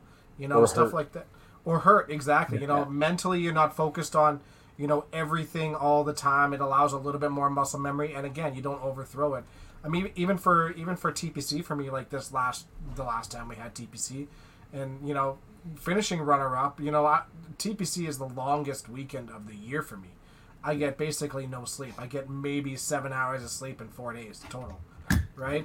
But you know, if you can go out there and you can still throw your shot relatively well, and you know, not overthrow it and definitely not overthink it, then you know, there's almost a bit of an advantage there if you can harness it. Yeah. So, fatigue. When you guys talk about fatigue, you guys, I, I have no fatigue in the upper body at all. I have fatigue in my legs. That's that's where I. That's yeah, the only because you fatigue stand that there I, and shake them for an hour. no, no, no, but I mean, like it's it's the driving of the line, right, and it's your aggressiveness at the line. I have, uh, and you're, I have nothing on the upper body. So when it comes to ball speed or or finish or anything like that, that's the only, um, that's the only fatigue I have, and that's that's what I struggle with. So I get if it in my I- back and hips for sure. yeah, yeah, just bending over and and like uh, my right my right hamstring and my glutes probably right. Um, so if I could figure out a way to not fatigue that, I think I I could probably go a little bit better in a in a tournament. I mean, maybe lose weight, but I mean that's I'm not I'm not just not yeah debating. let's that not yet. let's not get crazy here just get a better no, slider or something you'll be yeah. fine but but realistically, ev- even worse than that physical fatigue is the mental fatigue, right? You're, you're playing these massive tournaments. There's a lot on the line. We definitely put more on our brain during these tournaments than we probably should, right? And now all of a sudden you're playing an extra shift or an extra two shifts, right? That it just compounds as the the, the weekend goes on. It, it and, and then at that point, if you are struggling, your brain isn't uh, connecting with your body to make those moves to try things to, to, to get you back on, the right track. Yeah, I have a I have mental fortitude in the agenda because I would also like to approach that topic because that's it's a varying level of success for varying people, and varying people must Always. do different things to achieve it. Yeah. So it's uh, Well, we well, why, don't, why don't we go there then, Ta- Taylor? Yeah. Are we not? Are we not going to talk about Oh. like his tour final stuff? Let's well, you Yeah, Dex wants to talk about the tour finals. Well, I just, I just want to, I just want to talk about that after you said that, you know, back in 2001, you've been slowly like eating at, you know, planting a seed. yeah. Oh yeah. But, but yeah, you know, living you, living rent free right here. that's right. But you, That's, you uh, do, you, you're right. You you own a WCBT record. You do. You you're the you own a record. You are the first person to ever go 0 and 10. Yep, I was the first person to take it, and mine was a lot more. Uh, I don't. I don't know the appropriate way to say this. Um, Oh yeah, you're worried about that. Yeah. than the rest of them were, because I think I believe there was was there two more 0 and 10s. There was one. There was one right after. Yeah, so match was like to mine was a lot more of sandpaper, just well inside shredded kind of a loss. So for our audio vid listeners, he took a fist and he just pounded his other fist. yeah, I shoved the fist through a very yeah, small before and a very Uh, wide after. Why, why was that? What happened? What? How was that tour experience? Uh, the tour in experience for me personally was phenomenal. I loved every, even the as weird as it would be to say that I like that part. Being a part of that and having that kind of memorable experience, that's something I won't forget. I often forget other instances, matches. You know, I need to pick this corner to win, kind of thing, and then you do those kind of things. They're in there, but you don't remember them. That will be memorable until I smoke enough drugs and those brain cells die because that was that that that whole that whole Yeah. scenario for me the, the the final televised event with the the intros and the interviews that kind of made me feel like a like a hey I, I'm a I'm a real bowler now. As much as as as many of us would rather pick you know hockey or golf to be that you know on that level at least the one that I really enjoy, I am at that level, and it kind of, you know, solidified that success for me to be a part of something at that caliber with that much production value, and I know there's that much interest in it from the community. And obviously, Totally. you played Dexter first match, which you know, tough draw first match. Obviously, Dexter Uh, being sec- at home. second. Second match. Second match, So right? I got So to, who- I got to win one thanks to Yeah, who did you play first match? um, the elders fellow that I can't Uh, remember his Steve name. Cummings. Oh, Steve Steve, Cummings, Cummings. yeah. Right. Yeah. He wasn't elder; he was just the older guy. Right. sorry, Sorry- sorry, any sorry. older people listening. That wasn't an ageist thing. It's just that's how I remember him. Right. Right. And then uh, and then you played Dexter, and we all know uh, the Dexter ripped a ten bag at me and told me to have a safe drive home. yeah eight second the eight second bull ride that Dexter yeah Yeah, and that's uh, we made a beer on that game. I was good with it. We, we did, yeah. Uh, Carrie's not here, so it will be less of a sore spot. But uh, K- Katie looked at us before that match and said, if we can complete that match in under 11 and a half minutes, that she would buy us both a beer. And we instantly both said done. We, we knew. I'm like, even if we throw twelve head pins each, I think we could do it in ten. yeah, yeah. T- Taylor is just as fast as I am, and we, we just we just motor. And then and then like Taylor, like you bowled great. You shot Yeah. 300, right? Two ninety something, I think. I don't think. Yeah, was- you, you shot 300. So I had a you- shot to win five frames, and you were on a ten bagger, so I had to bowl at least okay. Exactly. Yeah, you bowled you bowled good. We we threw something like 17 strikes between the two of us. Yeah. right? So that match is going to be fast, anyways, and I completely understand why Carrie wants us Yeah. to go longer because we want we want to be able to showcase this for TV. I I, Yeah. I honest, but we're, we're, just, I- we're just really fast. I get the televised version, but bowling at that caliber, I'm not going to actively change my mental state to adhere to the producer's wishes because Correct, in porn and bowling, it never really works good. So we're just going to do what feels well, good. CBC we've we've heard that do that before right they did Yeah. that the production Yeah. that was the, the side of them that you know Because what what well what feels good as the entertainer is going to inherently transition better to the viewer because they're going to see, look, those guys, those guys are enjoying it. They're they're feeling good what they're doing, and that's going to, you know, get to the far end user as well. Yeah, a- absolutely. So I mean, we, we ended up finishing that match in eight minutes eleven seconds. Yeah, and we got a, we was- got a beer. Well, and we and we got a beer, but you know, you started talking about like you know other people, you know, seeing it, and you're feeling like you're at this level of caliber and whatnot. Um, one of our viewers, uh, Jennifer Haas, she has been doing a um, a bowling component in teaching in her teaching of grade twos. Yes, I believe I've actually looked at that. I saw that. Yeah, so she has our match. She showed them our match between the two of us, and she actually has a video. I know it's it is sideways. I, I tell me if you guys actually hear anything when I do this, because I don't know if it's gonna work. I can't hear it. Yeah, no shit. Hasn't started yet. Uh, but this is this is the class cheering for both you and I, which is I think is absolutely something super cool.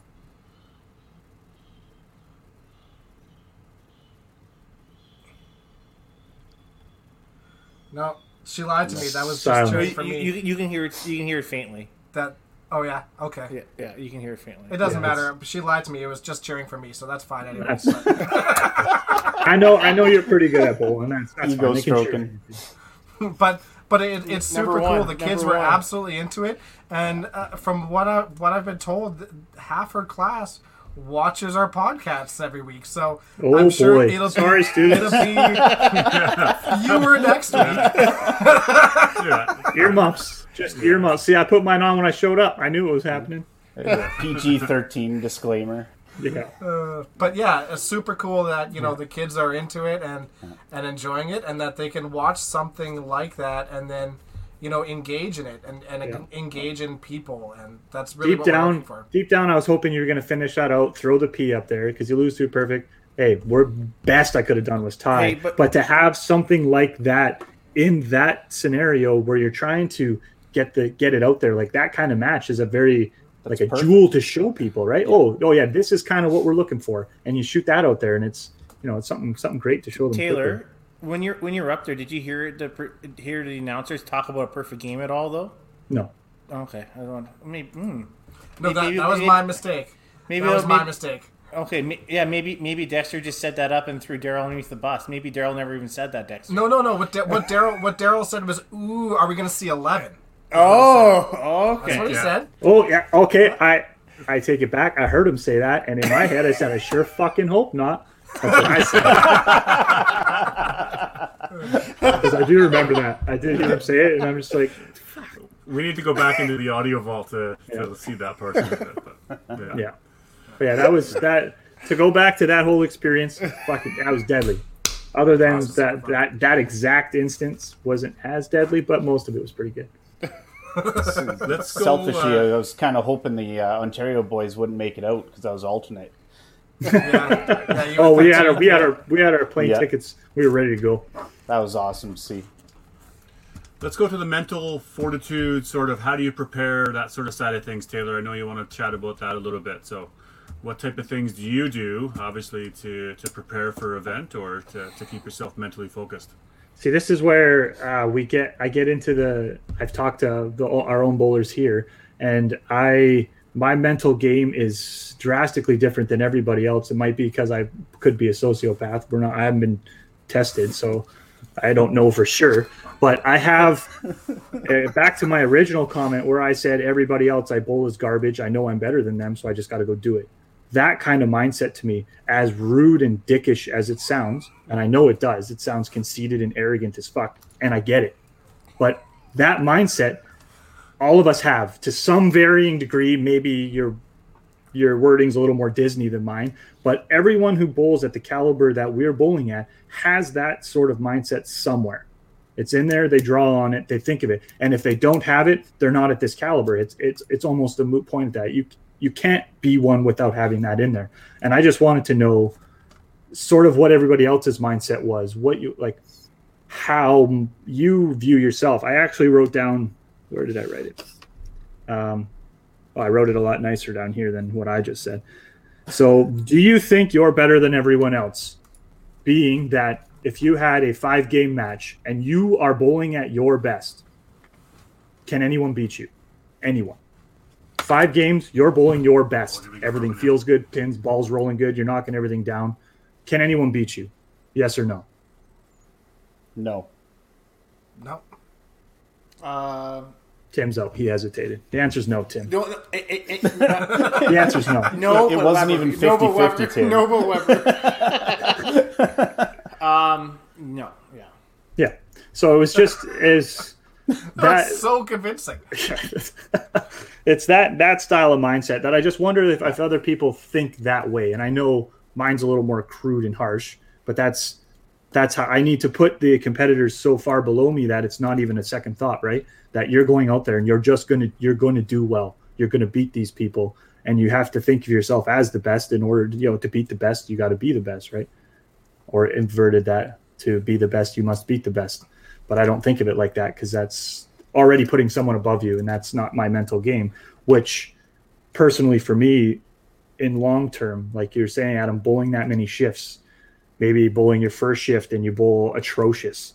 To me, as soon as that first shift is gone, boom, you cut that out. We're done. We're moving to the second shift. The first shift, other than how was I sliding, how was I throwing, how was my ball affecting the pins, that's all I'm pulling from the first shift to better it and and improve on it moving forward. Not the negative parts, the things that I did wrong, the things that weren't working. Uh, and that's another one of the questions that I have here that I'll I'll leave for the Q. And I might as well ask it now. It's all sort of the same thing. So you throw a shot, you missed your mark. You know you missed your mark. What do you say in your head? Is it d- ah, I missed my mark, or do you say the thing that's the positive engagement to fix that error?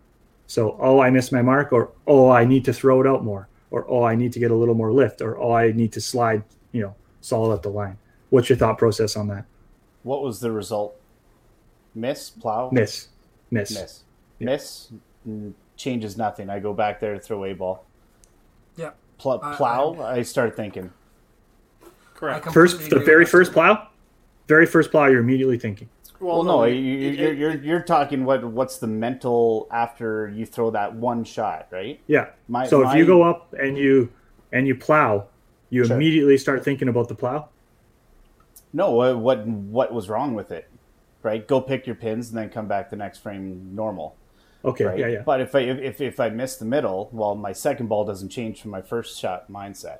Yeah. Yeah. Okay. So you're not. Yeah. You're not focusing on the wrong. You're focusing on the okay. Do the right. Right. So I, I'll tell you, like if it's uh, for a corner, nine times out of ten, I'm, I'm pretty good. At, if it's not in my right corner, but say it's the left corner. if it's the left corner, I'm, and I'm just I'm, and I'm lighting it up, playing well, and I miss that corner. Usually, I, l- I look at myself and be like, you know, I haven't missed one yet. And then I, then I get mad. I'm like, man, you're a fucking idiot because I said to myself, I haven't missed one yet. Yeah. And then, then I miss one, Get and I'm like, superstitious I'm an idiot. about it? I'm I'm superstitious that way. Yeah. Sorry, Tim. Could you keep the swearing down? Yeah. yeah. okay. I'm, I'm not gonna lie. Carrie's really gonna love podcasts when he listens to it tomorrow. Yeah. No, no, no. It, it's, it's absolutely fine. Um, but yeah, I, I I agree pretty much completely with Weber. You know what? If you miss the Shocking. middle, yeah, yeah. If you miss the middle, you made a mistake. But like, you know, obviously it was a, a, a larger mistake. It's not, and that those are going to happen. Like that's Yep. that's just the nature of the sport, right? So there's no point in sitting there and being like, ah, you're an idiot. You did this wrong. Blah blah blah. Just go back and throw your normal shot again. Because nine shots out of ten, that's the shot that you're going to make, right? Yeah. You just do the one that wasn't. So it is what it is. If you, if you start punching, you know, one one punch could be bad location, could be bad lift, but that doesn't mean that's indicative of every shot that you've thrown so far. So you you know you kind of let that slide for a little while, and then you start making some changes. But it's it's all about the quick analysis, and and yeah, I, I totally agree. No negative thought processes. You don't Yeah. want to sit there and be like you're an idiot. You know, stuff you know stuff like that. It's just it just unproductive. It surprises me Focus. how many people get stuck in that negative hole. Yeah. They just as soon as they get in it, and it just grabs them, and then it just sucks them down. And it, some people, I they can't get out of it, and it always baffles me because I don't have that side, and I've never experienced it. So having not experienced it, I don't, you know, I, I can't relate to what they're saying. It's just it's just shocking to me that why would you focus on the negative so so heavily when you need that that's obviously the it's state of mind if you're thinking it you're going to make it happen regardless if it's positive or negative if you're stuck on the negative oh i missed my mark oh i missed my mark oh, and then you're going to go up guess what there's probably a good chance you're going to miss your mark again because that's what you're thinking about especially if it's your last thought before Yeah. you're going to take that next shot, right? The- but uh, I have gotten in that mindset a few times. Um, what really bugs me and what, what gets me going is uh, I'll throw that first head pin. Um, I'll kind of identify one of maybe two things that probably went wrong with it. What really bugs me is the next frame or a couple frames later, I'll go do the exact same mistake. And that's what gets me frustrated because I've already identified it, but I haven't been able to correct it. Yeah. And that's when I'll get frustrated. The, the the misses, yeah, they, they happen. It's usually a speed thing or, or something something easier. Yeah so that should yeah. Go ahead. So that that leads into oh do you have you got yeah, I'm sorry. I, I do have to say, like you know, um, I when you're on when you're playing a qualifying shift, or say you're playing a, a qualifying for uh, for the Open or for uh, Masters or whatnot, I uh, I really love to see when people playing around me are very animated and very negative or very uh, animated, I guess you can say. Um, and they're they're just you know you can see them. You can see them like all throwing their towel or doing all this other stuff. And and does I- I- that bolster I ca- you does that make great. you feel better? It does because I, Oh, I can it's- smell the I can smell the blood because I all of a sudden I, I can be like yeah okay I he I don't have to worry about that guy. That guy's done right? And you know what? That next one like I whatever see you later right? And it's like for us who play at a higher level or us who've who've been the next level for a while right for us we you act professional you've been there done that and I'm I'm perfectly okay with that like you can act the way you want to act but uh, you, if we're going to get to be that state, you go and you take your walk, or you take your spot, Yeah. or you figure it out, right? Um, if you go, if you got to that point, you've gone too far, right? So that's Taylor's how I kind of look at it. comments about like having wanting to be or knowing that you are nobody can beat you. When people start acting like that, it automatically throws you into that mindset. Yeah. The Yeah. second they start acting like that and it looks like they're mentally done, all of a sudden it empowers you and you're like, no, Oh, yeah, that you are not beating me now. That fuels my ginger soul when I see that. I'll tell you what. I don't know how many times I've looked at Adam when his shoe's sticking, and in my insides are just giggle with joy. Just like, look at this fucking dummy. Can't get his uh-huh. slider to work properly. And here we are bowling at a national event. And then a part of my brain's like, yeah, but he's doing something in singles, you fucking loser. And then I'm like, shut up, brain. but it's you just you just see it, right? And I, I see him do it and it just makes me feel better. So thanks, Adam. I, you do it lots. You do it lots You're for wel- me. I, I have lots of shoe issues. I, I am. I watched you cut a whole new slider and slide 50 slides on it, and you didn't even throw a ball. I'm like, that dude's gonna wear that fucking slider out before he even gets to bowl. again. Ta- Taylor, try try bowling on his team with him. No fucking thanks, buddy. No, no. Hey, you, you want to trade Wow. uh, Greg for Adam straight up? I mean, they're both have their own issues. Uh, Greg's a little more. He he takes his mess to the back. Adam's mess is on the lane, and he forces you to watch it. Sure, sure, it ends in a strike most often, but the the, the journey to the you know how the the journey is better than the you know the ending. It's I don't think so in this case. Hey, camera if we time's could- camera time, man. You got to stay on there as long as you Yeah. can. That's Yeah. that was- if that's if that's what you got to tell yourself to keep cutting those fucking shoe sliders. Power to you, buddy. The, the idea is getting camera time like a mother. Yeah, this guy he's getting sponsors like crazy. Ah, That dude's on camera for forty five His, minutes his, a match. his shoe went actually his shoe went into the garbage right after. True story. Yeah. True, true Poor. That- shoe. that- Oh, the that shoes out too- there just trying to help you out, man. And you throw no, them that, that was two, 2019. In, Yeah, what was uh. Surrey. No, no, no, no. That was in uh, BC because I ended up finishing with Where, uh, where, where do you tickets. where do you think Surrey is? Oh, I thought you said Sudbury. Sorry, Dex. You, you, you, you don't play in Sudbury like we did. No, you're, you're right. Um, you're right. I didn't. Play, hey, I play in Sudbury all the fucking time. On purpose? no, No, joking. Well, I love that area.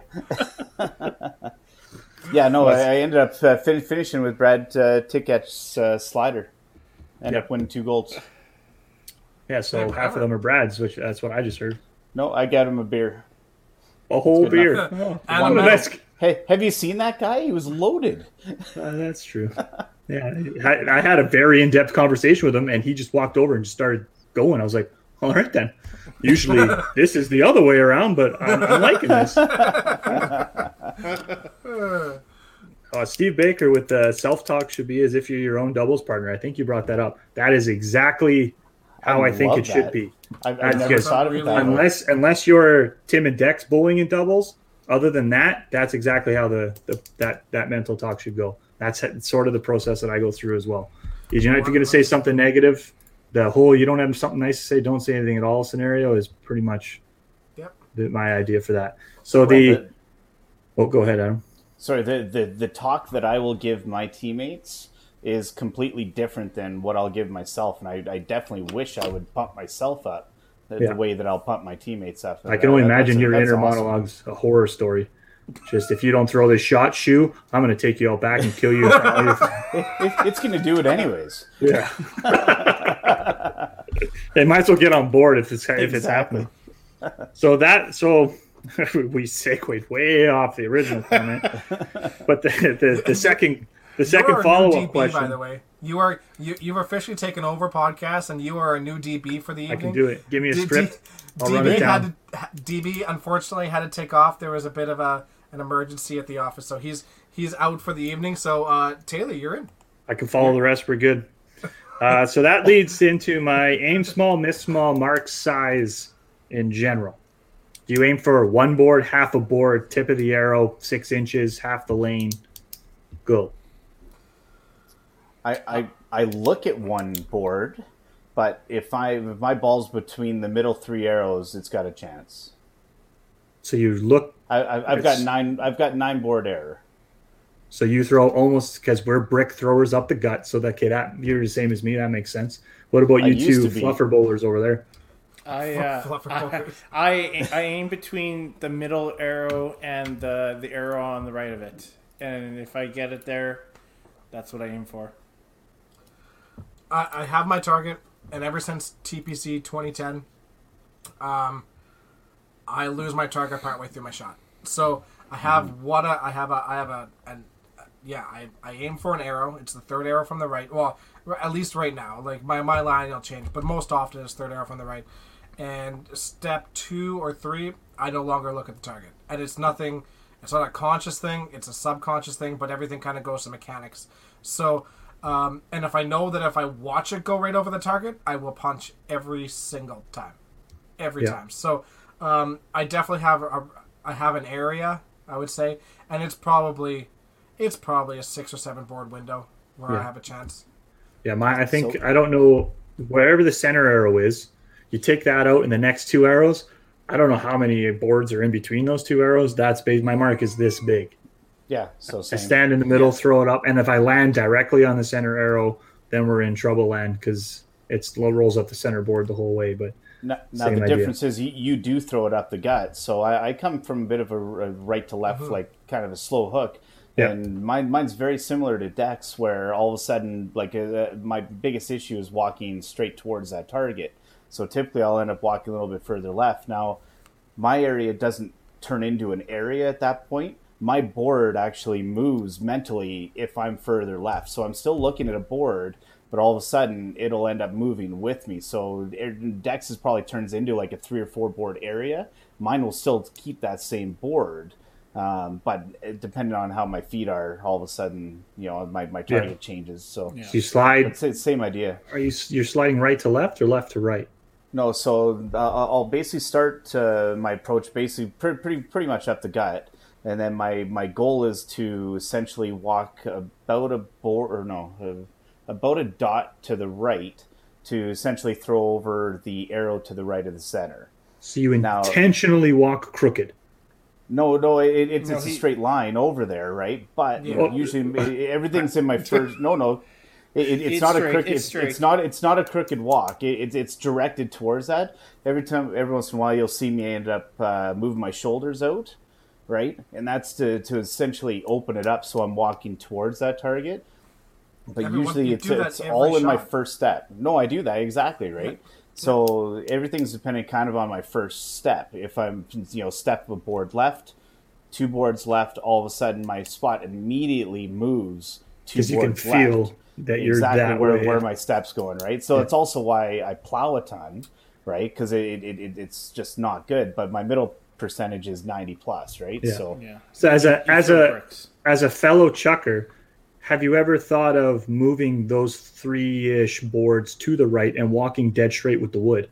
yes, I'll, I'll miss left more often than not Because I'm the over still- because the I'm still compensation from the left. angle. Yeah, I'm okay. still walking left. It, It's always been been my mechanic issue, right? Yeah. So Wes Swallock's got the same thing. One, two is straight. He slides seven boards left Yeah, but remember, on just the slide, just way over so, there. so Taylor, when I when I met Wes, we went to Saskatoon Bowling School. We're in the same group back, like when we were like, I don't know, when we were both sixteen. So this is fifteen years ago, right? Twenty. Anyways, but he did never had this out here. He had that for only like a year. The the, Yeah. the, the pizza delivery, we called it. the hot and ready coming from Wes Swallock, 15 minutes or it's free. yeah. We bowled in Red Deer. That was the year we went to Yeah. Red Deer.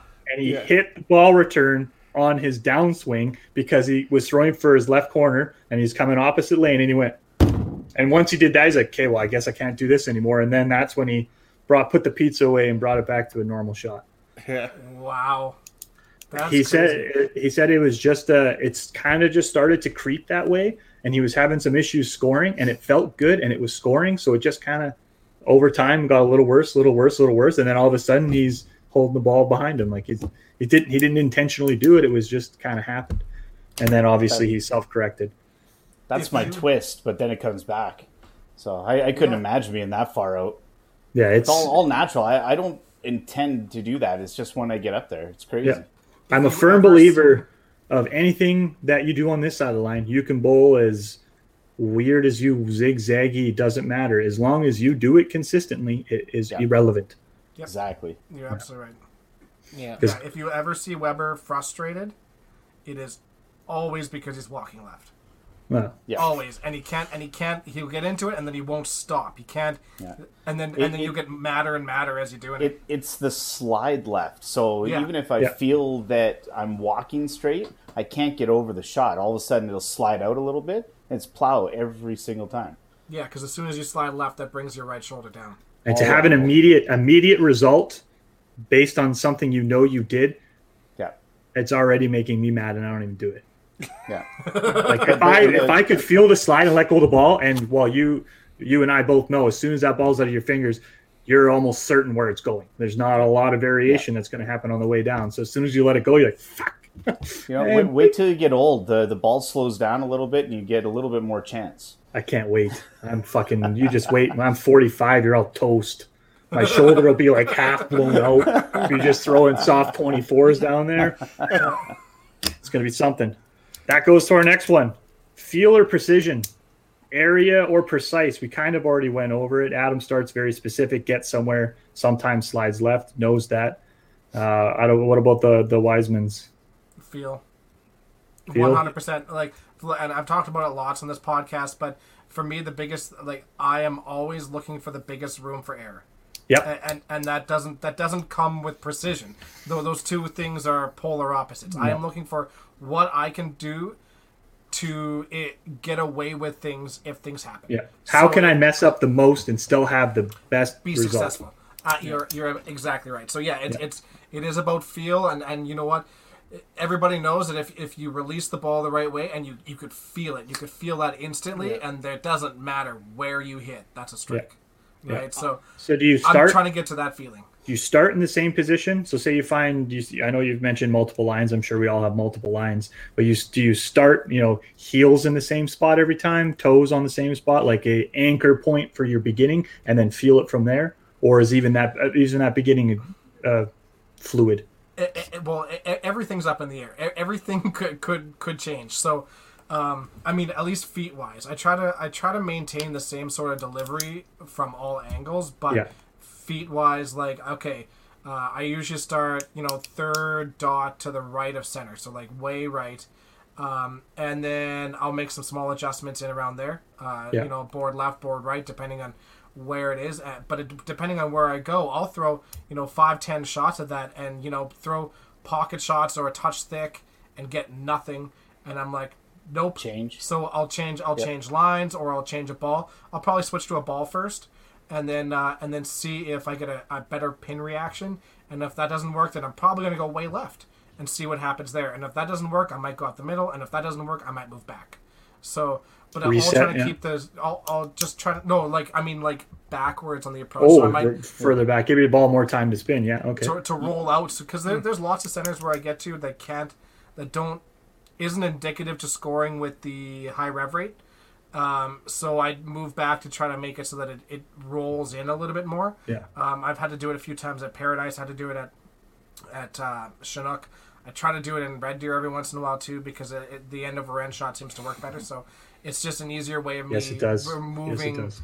removing um, You- rotation. You've, you've missed than- one of your go tos though, right? You, you you do like playing, you know, with a few sets of bowling balls too. Oh, that, was that- the, that that- was the first thing I said. Oh, really? I said, Yeah, you did- yeah, you mentioned- you I mentioned said- going to I different said, ball. I'll, I'll That- probably that's try to the switch first- balls first. Sorry, that's the first thing you change.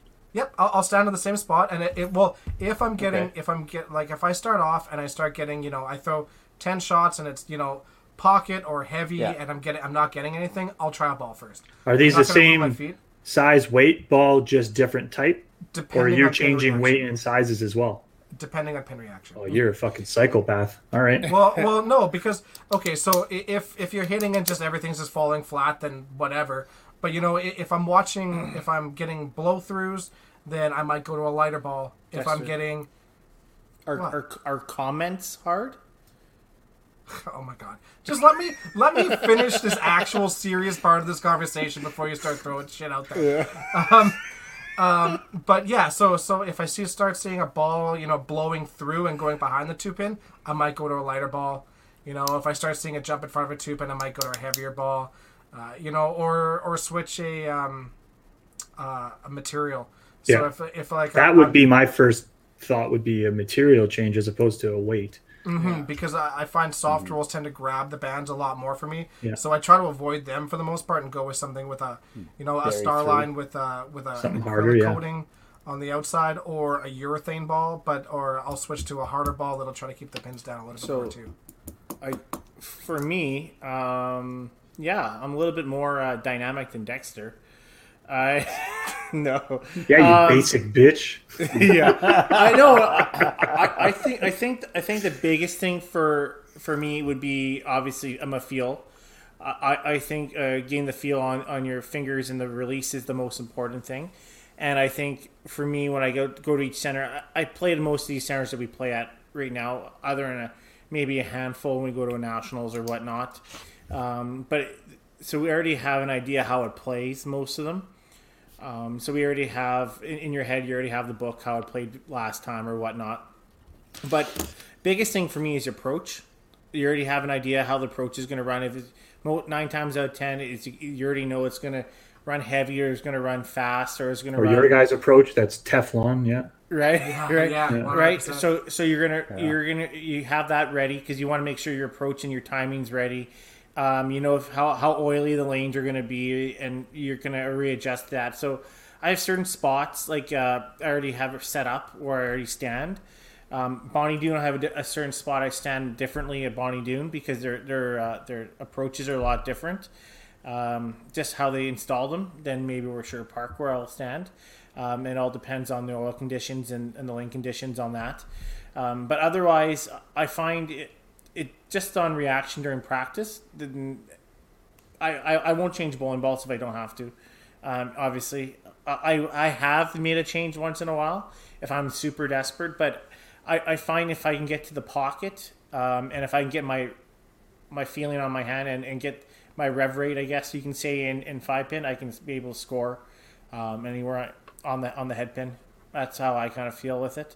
But if, if I if I can't get my if I can't get my timing or can't get my slide down if I'm sticking or whatnot, then I'm kind of hooped, right? So I think that's my main key during practice, more or less than anything.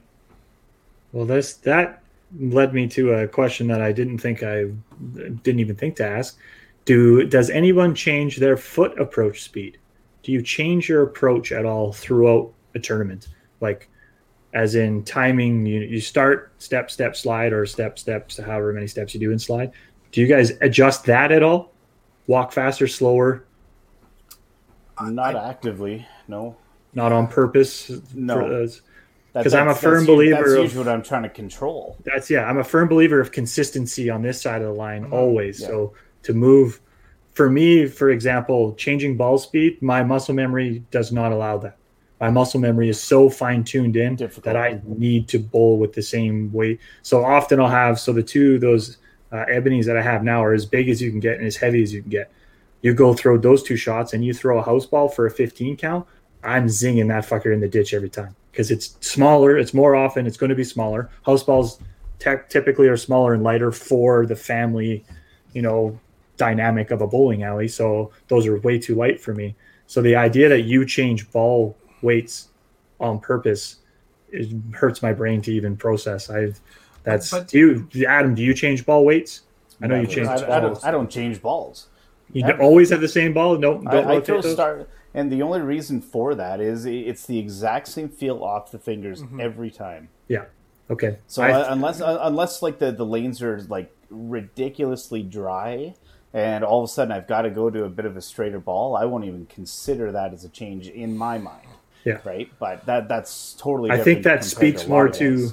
Our forms because like our two forms comparatively to the Wiseman's is a bit different because I a ball change I've never changed balls unless I broke a ball in which case it's pretty tough to bowl with a busted ball.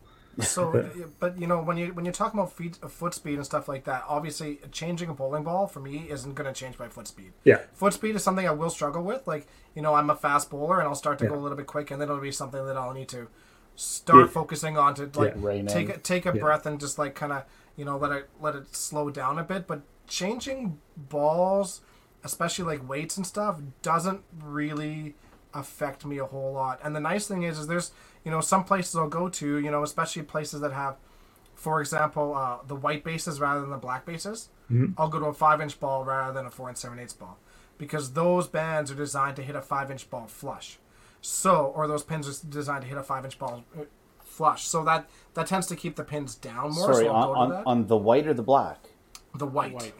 No, are, are they five inch? I thought those were, were supposed to be four and seven eighths because and then the black because it, No. it, it jumped to what three The, the, sixteenths the of an black's inch? actually taller. The black is Exactly. actually taller. That, so a- that's a where you five need to be throwing a five inch on those. No, not necessarily. So there's there's two reasons for that. Okay, so the white the white bases end up hitting a ball a five inch ball flush, which tends to keep the pins a little bit this way. So the reason why they went to the black bases is because when they put those black base or when they were doing the five inch balls, most of the balls, especially with rubber component balls, they found when they did slow mo cameras on They the grab pins, and go down. the right? pins would go down first, Yeah. right? So I that's never, why, I never saw that in Alberta. right? Every, everything sailed. Yeah, for, for it- sure. no, it bounced before it went up. Yeah. So that that's why if you throw a four and seven eighths ball on the five inch ones, that is actually sending it this way rather than down first. But if you're going to the the white bases, I use a five inch ball so that it tries and something a harder ball that doesn't have the rubber to try to to try to keep those pins down a little bit more. So, but the nice hmm. thing is, is if I'm going through a tournament and I'm throwing the five inch balls, my you know 10, 15 games in, my hands start to swell, my knuckles start to swell. It's part of being fat, water retention. You know, it's it's one of those things, right? But you know, and you start to get a little, little bit tired. You start losing a little bit of lift sometimes too, and then you could actually drop down to a four and seven eighths ball and then regain all back. those things back. Yeah. Sure, sure. So there is some advantages to to that as well. But yeah, Yeah. no, I'll, I'll definitely change balls based on what the house is like. Yeah. for sure. My backswing is not indicative to ball changes. It's if you any weight difference in that drastically changes what comes out the other end. Uh, One last thing that, that, Oh, that okay. that's completely understated there is just the the experience and practice in throwing all those different balls, different Mm-hmm. lines, all that. Right, Carrie and Dex are are, are head uh, of, of most people. Uh, Pederitis, for example. Uh, I'm sure there's a bunch of guys in Ontario that, are- that are similar. They, they throw a million different lines because you never know when you're going to need them. Yeah. And Yeah. I, I, I can't do it. My, my, For- my for- mentally, I can't do it. for those people listening out there, like I, I really think that's a good thing to say. But when when you're out practicing, you know the whole you know, but I've always done it this way concept. Hmm. Just it, you know, for for the people that truly master it, that's fantastic. But you know, you never know when you're going to need it. So go out and grab a ball and then practice it. I'm not saying change your mechanics. You know, changing lines should not change mechanics. Changing bowling bowling balls should t- realistically not change mechanics. But go out there and change lines and just do it until you feel comfortable. You know, find a line, throw it, practice it, practice it, practice it, move again, throw it, practice it, practice it. You do it for corners and all that stuff all the time, anyways. So it really shouldn't be that big of a deal to try to do it. Go out there, get comfortable, practice it, so that when the situation does come, you're, you're comfortable doing it. Yeah. Mm-hmm. I throw literally the exact same shot at every pin.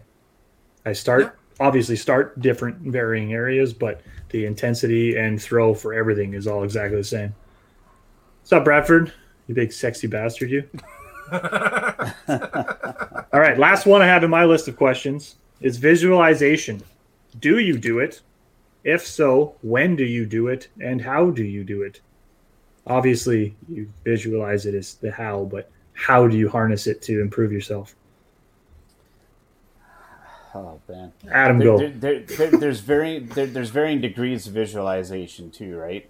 Um, it, it, it's I, I have tried like the mental imagery side of it. I, I, I failed in, in my own mind, or at least I haven't gotten over that hump yet with it. So I've, I've kind of given up on it a bit. Um, I, I, I try to put myself in a moment, if that makes sense, and uh, to just kind of try to put yourself in the moment of throwing that shot that that, that kind of calms down the nerves when you're in that shot. Um, but like, like pure visualization, I, I've tried it, I've failed. So no. I, I have. I, I've uh, I've done the visualization. Um, actually, I spoke about it. I don't know one of the 103 podcasts in one of them.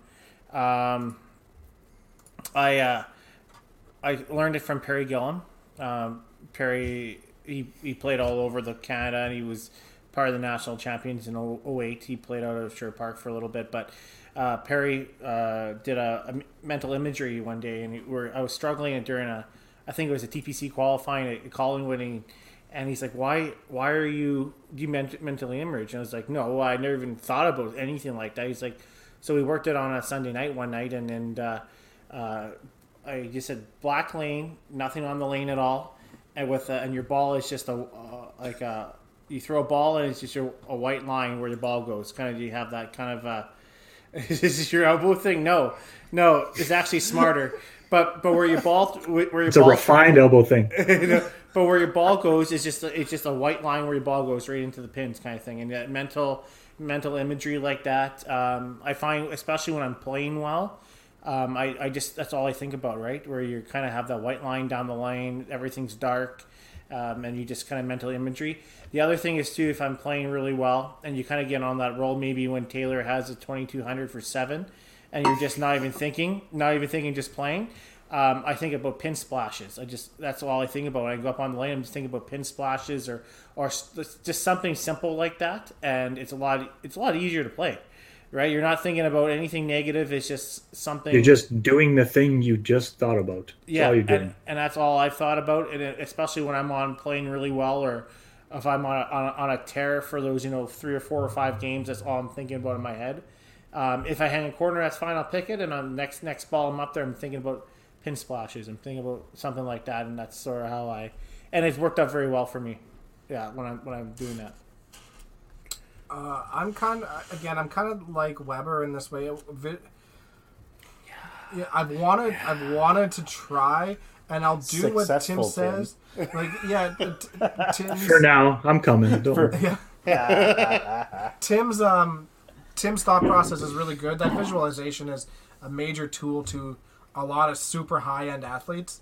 Um, I'm a person that really like really lives in the moment with pretty much everything, and um, yeah, which is probably why I'm really quick on the lanes too. But I get up there and I have the same cues all the time, and my analysis is really quick. But my focus is I get up there and I take I take that first step, and then it's just you know one cue here and then one cue later on, and that's it. But I I don't do a lot of mental visualization at all. Um, and I'm not saying I shouldn't. It's probably something I should work on and get better at, but that is something that I struggle with. I just don't know if it fits into my pre-game, my, my pre-shot routine. That's that's I- it. I, I assumed you would be uh, visualized a lot based just solely off your speed.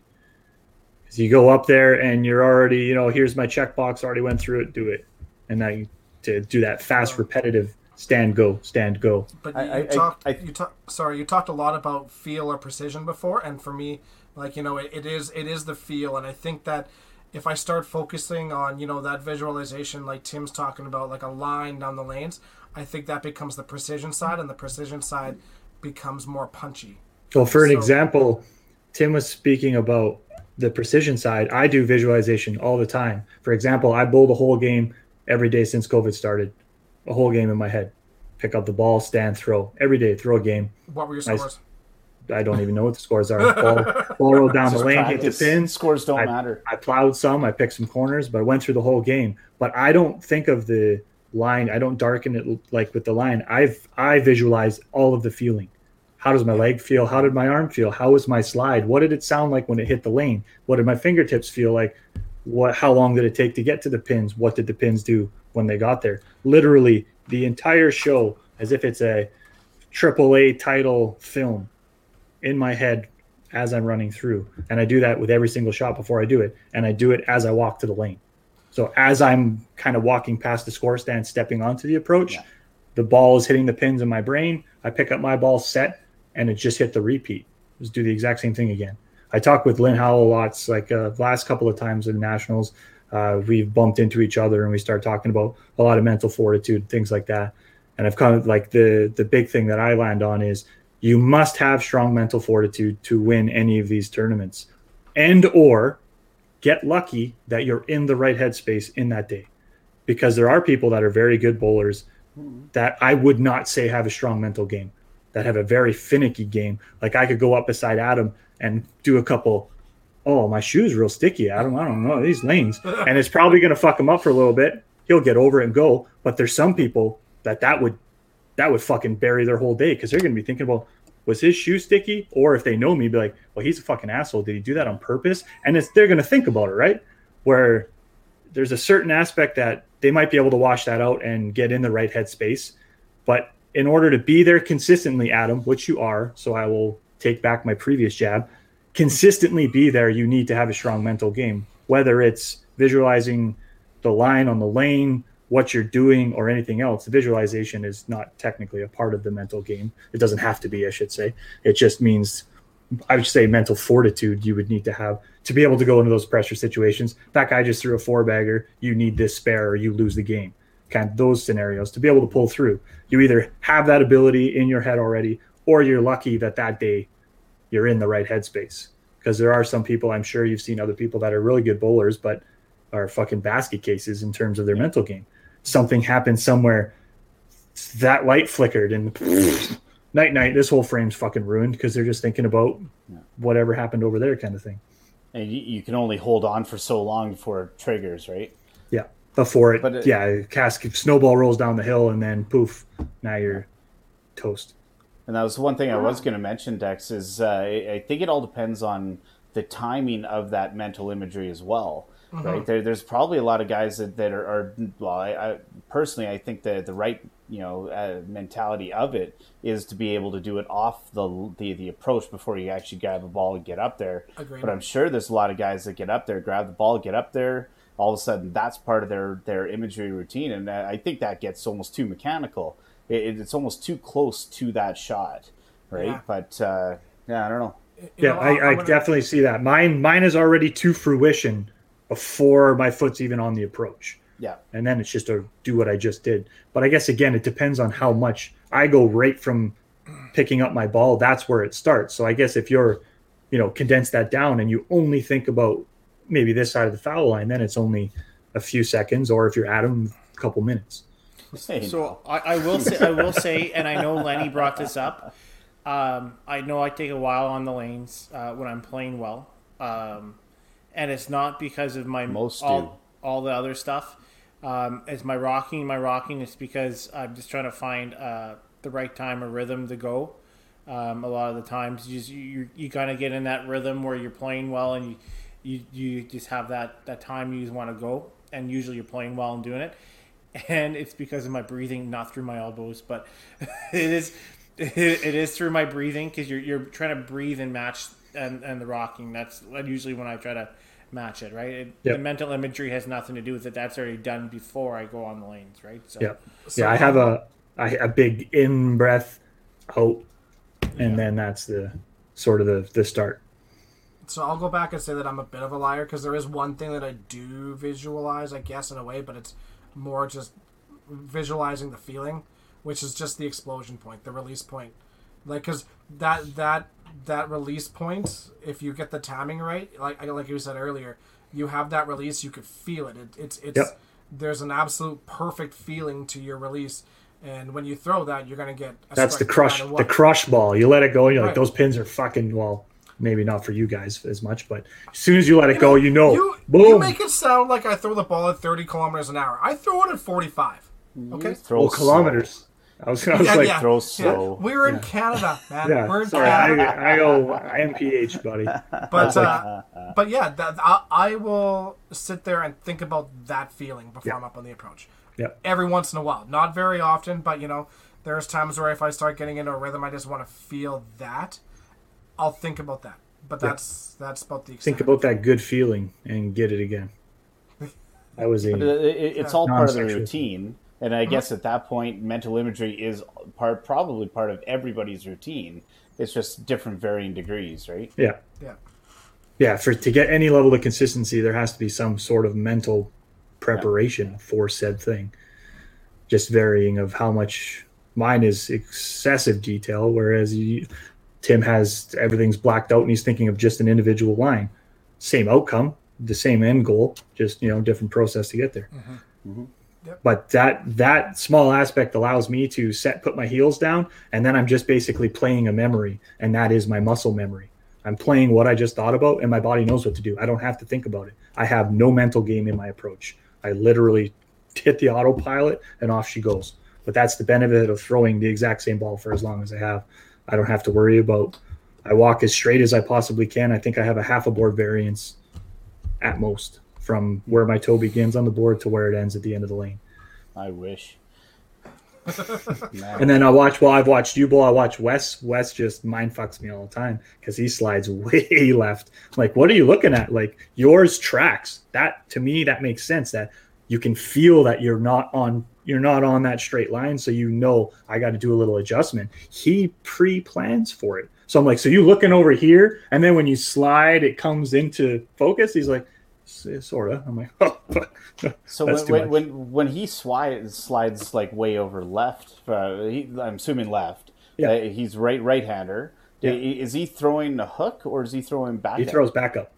Okay, that makes Yeah. sense to me. He Okay. slides to the left, but he See, I'm starts. throwing, I'm throwing hook doing that. yeah, that's Right. also bonkers. Yeah, The yeah. it's not good. It's, it's it's I can I can see the variability in it and why it would be easy to make very repetitive, painstakingly obvious mistakes. Because Yeah. as soon as you do it, you're like, ah, and then you plow. Oh yeah, I'd light that place on fucking fire. And you, you It is my yeah, Yeah. That, that's the worst part. You know what the mistake is, and you can't correct it. That's when I get frustrated. I could Going see. back to that whole. I have a, a couple every now and again where I set, play the video in my head, do exactly what I did and miss the middle. And then my brain's like, what? Like kind of skips for something like, you just did everything perfectly and you missed the middle. Every once in a while, like one out of a thousand balls, I do that. And my brain just is, I have no idea. Could not tell you. Unless somebody was video recording, I don't know what happened. Yeah. Thankfully, it's a small amount of times, but it does happen. yeah. Speaking of video, that's one thing I plan on doing these first few months. Is I'm actually going to start videotaping and try to actually correct the errors because there's going to be a lot of them after such a layoff. yeah it's that's and then for me that's where the mental visualization i think helps me comparatively to some other people that may be more technical. I can bowl those games in my head mm-hmm. and then i can transition that to actually doing it relatively quickly and also standing in the middle and throwing the ball like a crazy person kind of there's not a lot that can go wrong. I'm i could plow 100 times but i'm still going to be in that ballpark pretty fast so the turnover if we could have a high end cash tournament like right away so save me a couple uh couple We of do- spots in there. We do we do July twenty fourth. Well, that's too early for me. Too early. Big, big, big time cash tournament. Yeah, I want like 10 G's for first. None of this small stuff. Come on. Yeah. All right.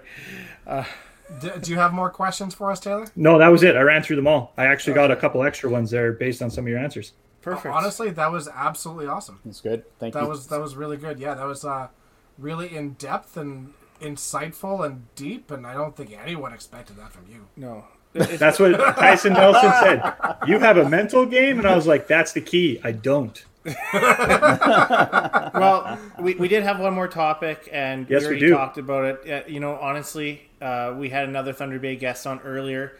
Um, Greg DeGrazia, honestly, there's no, like, you suck compared to Taylor. here. yeah, yeah. If we're gonna compare podcasts, yeah, for sure. Gonna have to Yeah. put an 18 advisory on this one, though. yeah, Ta- One hundred percent. Greg actually reeled it in really nicely. yeah, he was very good. I don't know, understand why. He wasn't even live either, right? So, No, but that that was before. That was before when Carrie was like, hmm, "No swearing, guys," and he'd go back and he would edit and he would put in bloopers Yeah. or just cut it out completely. And Oh, yeah. I had a whole. I was wondering if I needed to put my work filter on for the call because I do No, no. training for Yeah, hundreds yeah. of people. And that's, it's, there's a part of my brain that just is pain all the time when I have to do that. we I I do want to say we love Greg to death. Uh, we, we, absolutely. we talk all the time. Well, not maybe so much during COVID, but uh, I know he's probably swearing at, ho- uh, back at home, and Oh, yeah. He's cursing me. He's going to give me a earful the next time I see him. and, for and sure. you know what? We we love every minute of it because it's not our problem. It's Taylor. So absolutely, That's what I said to Tim. I'm like, Tim, I haven't won anything. How come I'm allowed on the podcast? He said, Oh, if you win something, we'll have you back. I was like, Yeah, double dip. Well, s- spe- speaking of that, we, the, this is usually the time that DB will end up asking a question. What is on you know the Taylor Michelle bucket list? Um, a singles win, a team win. That's we'll start there because I don't have either of those.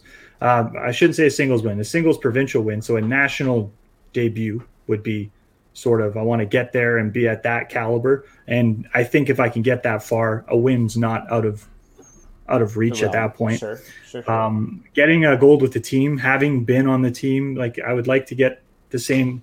Chances are very good we're going to have the same kind of core group that we've always had because we don't have a, a you know a big selection. But getting a win with that team would mean a lot. Being that close that many times, getting you know those silvers and the bronzes in those step ladder matches, that gold would be huge.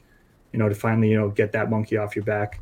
Um, we do have a crotch goblin on the way, so I don't know the cash tournament's coming up Jesus. and uh, uh, the the for like early coming in terms of these ones coming up right now.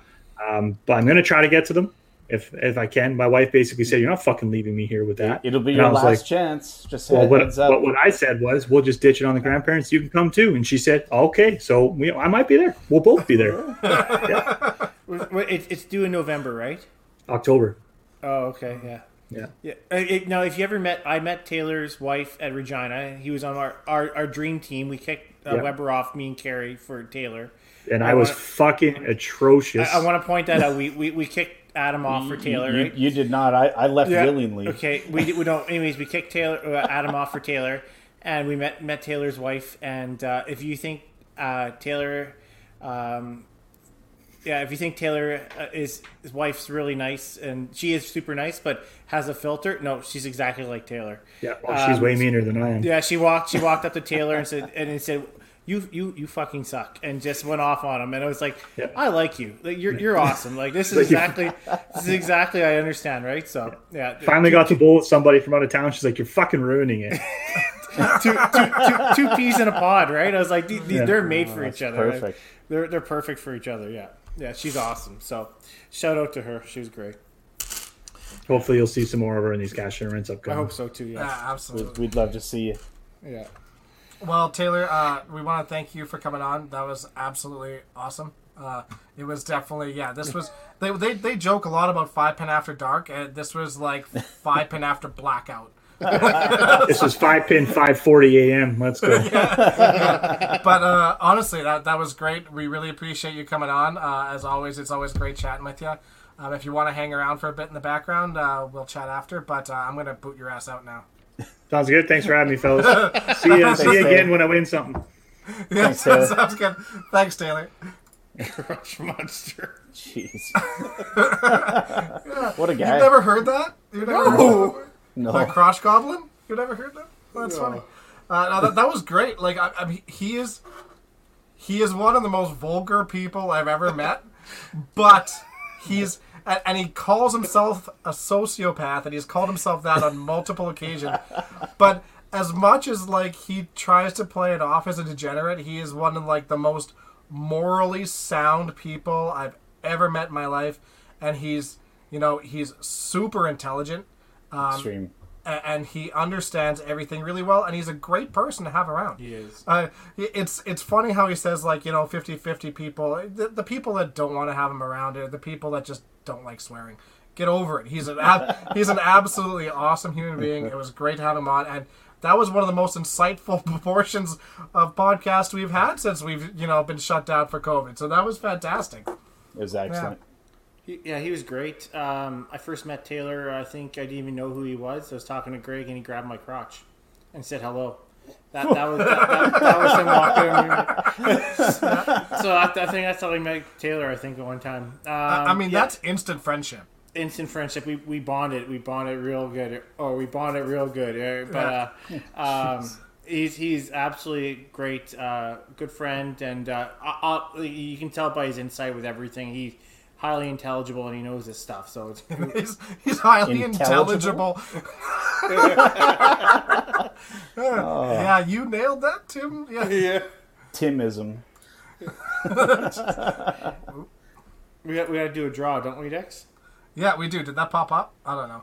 No. My screen went crazy. our end. Okay, so we're gonna do the All Star draw now. Uh, once again, we'd like to thank All Star Bowling Sales for once again sponsoring our podcast.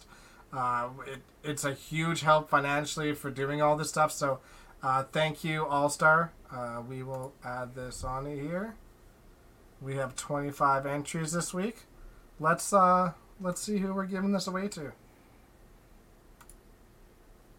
Adam Weber's in there. Hell yeah! hey, I'm not part of this. I can win, right? You are absolutely Aw. part of this. Kelsey. Fantastic. congrats. that's awesome. She also has a shirt coming to her yet from the hundredth, so that's Nice. awesome. Sweet deal. Okay, so uh, once again, we'd like to thank our sponsors, All Star Bowling Sales, Alley Kat Brewery here in Edmonton. Uh, thanks everybody for watching. Thank you, And, Adam, uh, for coming on. Tim, No, do we have any? Do we have anybody lined up for next week? Uh, we have some stones in the fire next week, so we are. Nice. That seems to be our podcast of the week lately. Stones in the fire. yes, Do, we're, do, we're- do you guys have a vacation schedule set out yet? uh, well, we're having a vacation vacation on June 30th. We will not be having a podcast. Nice. yeah. So, June So, 30th, uh, I. I, I kind of feel like a substitute teacher, you know, severely underpaid but absolutely zero responsibility. So. Dude, we, we've been severely underpaid from the start, and you know that. that has not changed at all. So, but yeah, so we'll we'll figure out somebody for next week, and we'll post that here right away. But uh, yeah, thanks for tuning in, everybody. And Weber, thank you once again for jumping on. Um, as always, it's a pleasure talking with you. I love it, boys. Thank you. Take care, guys. Have a good week, everybody.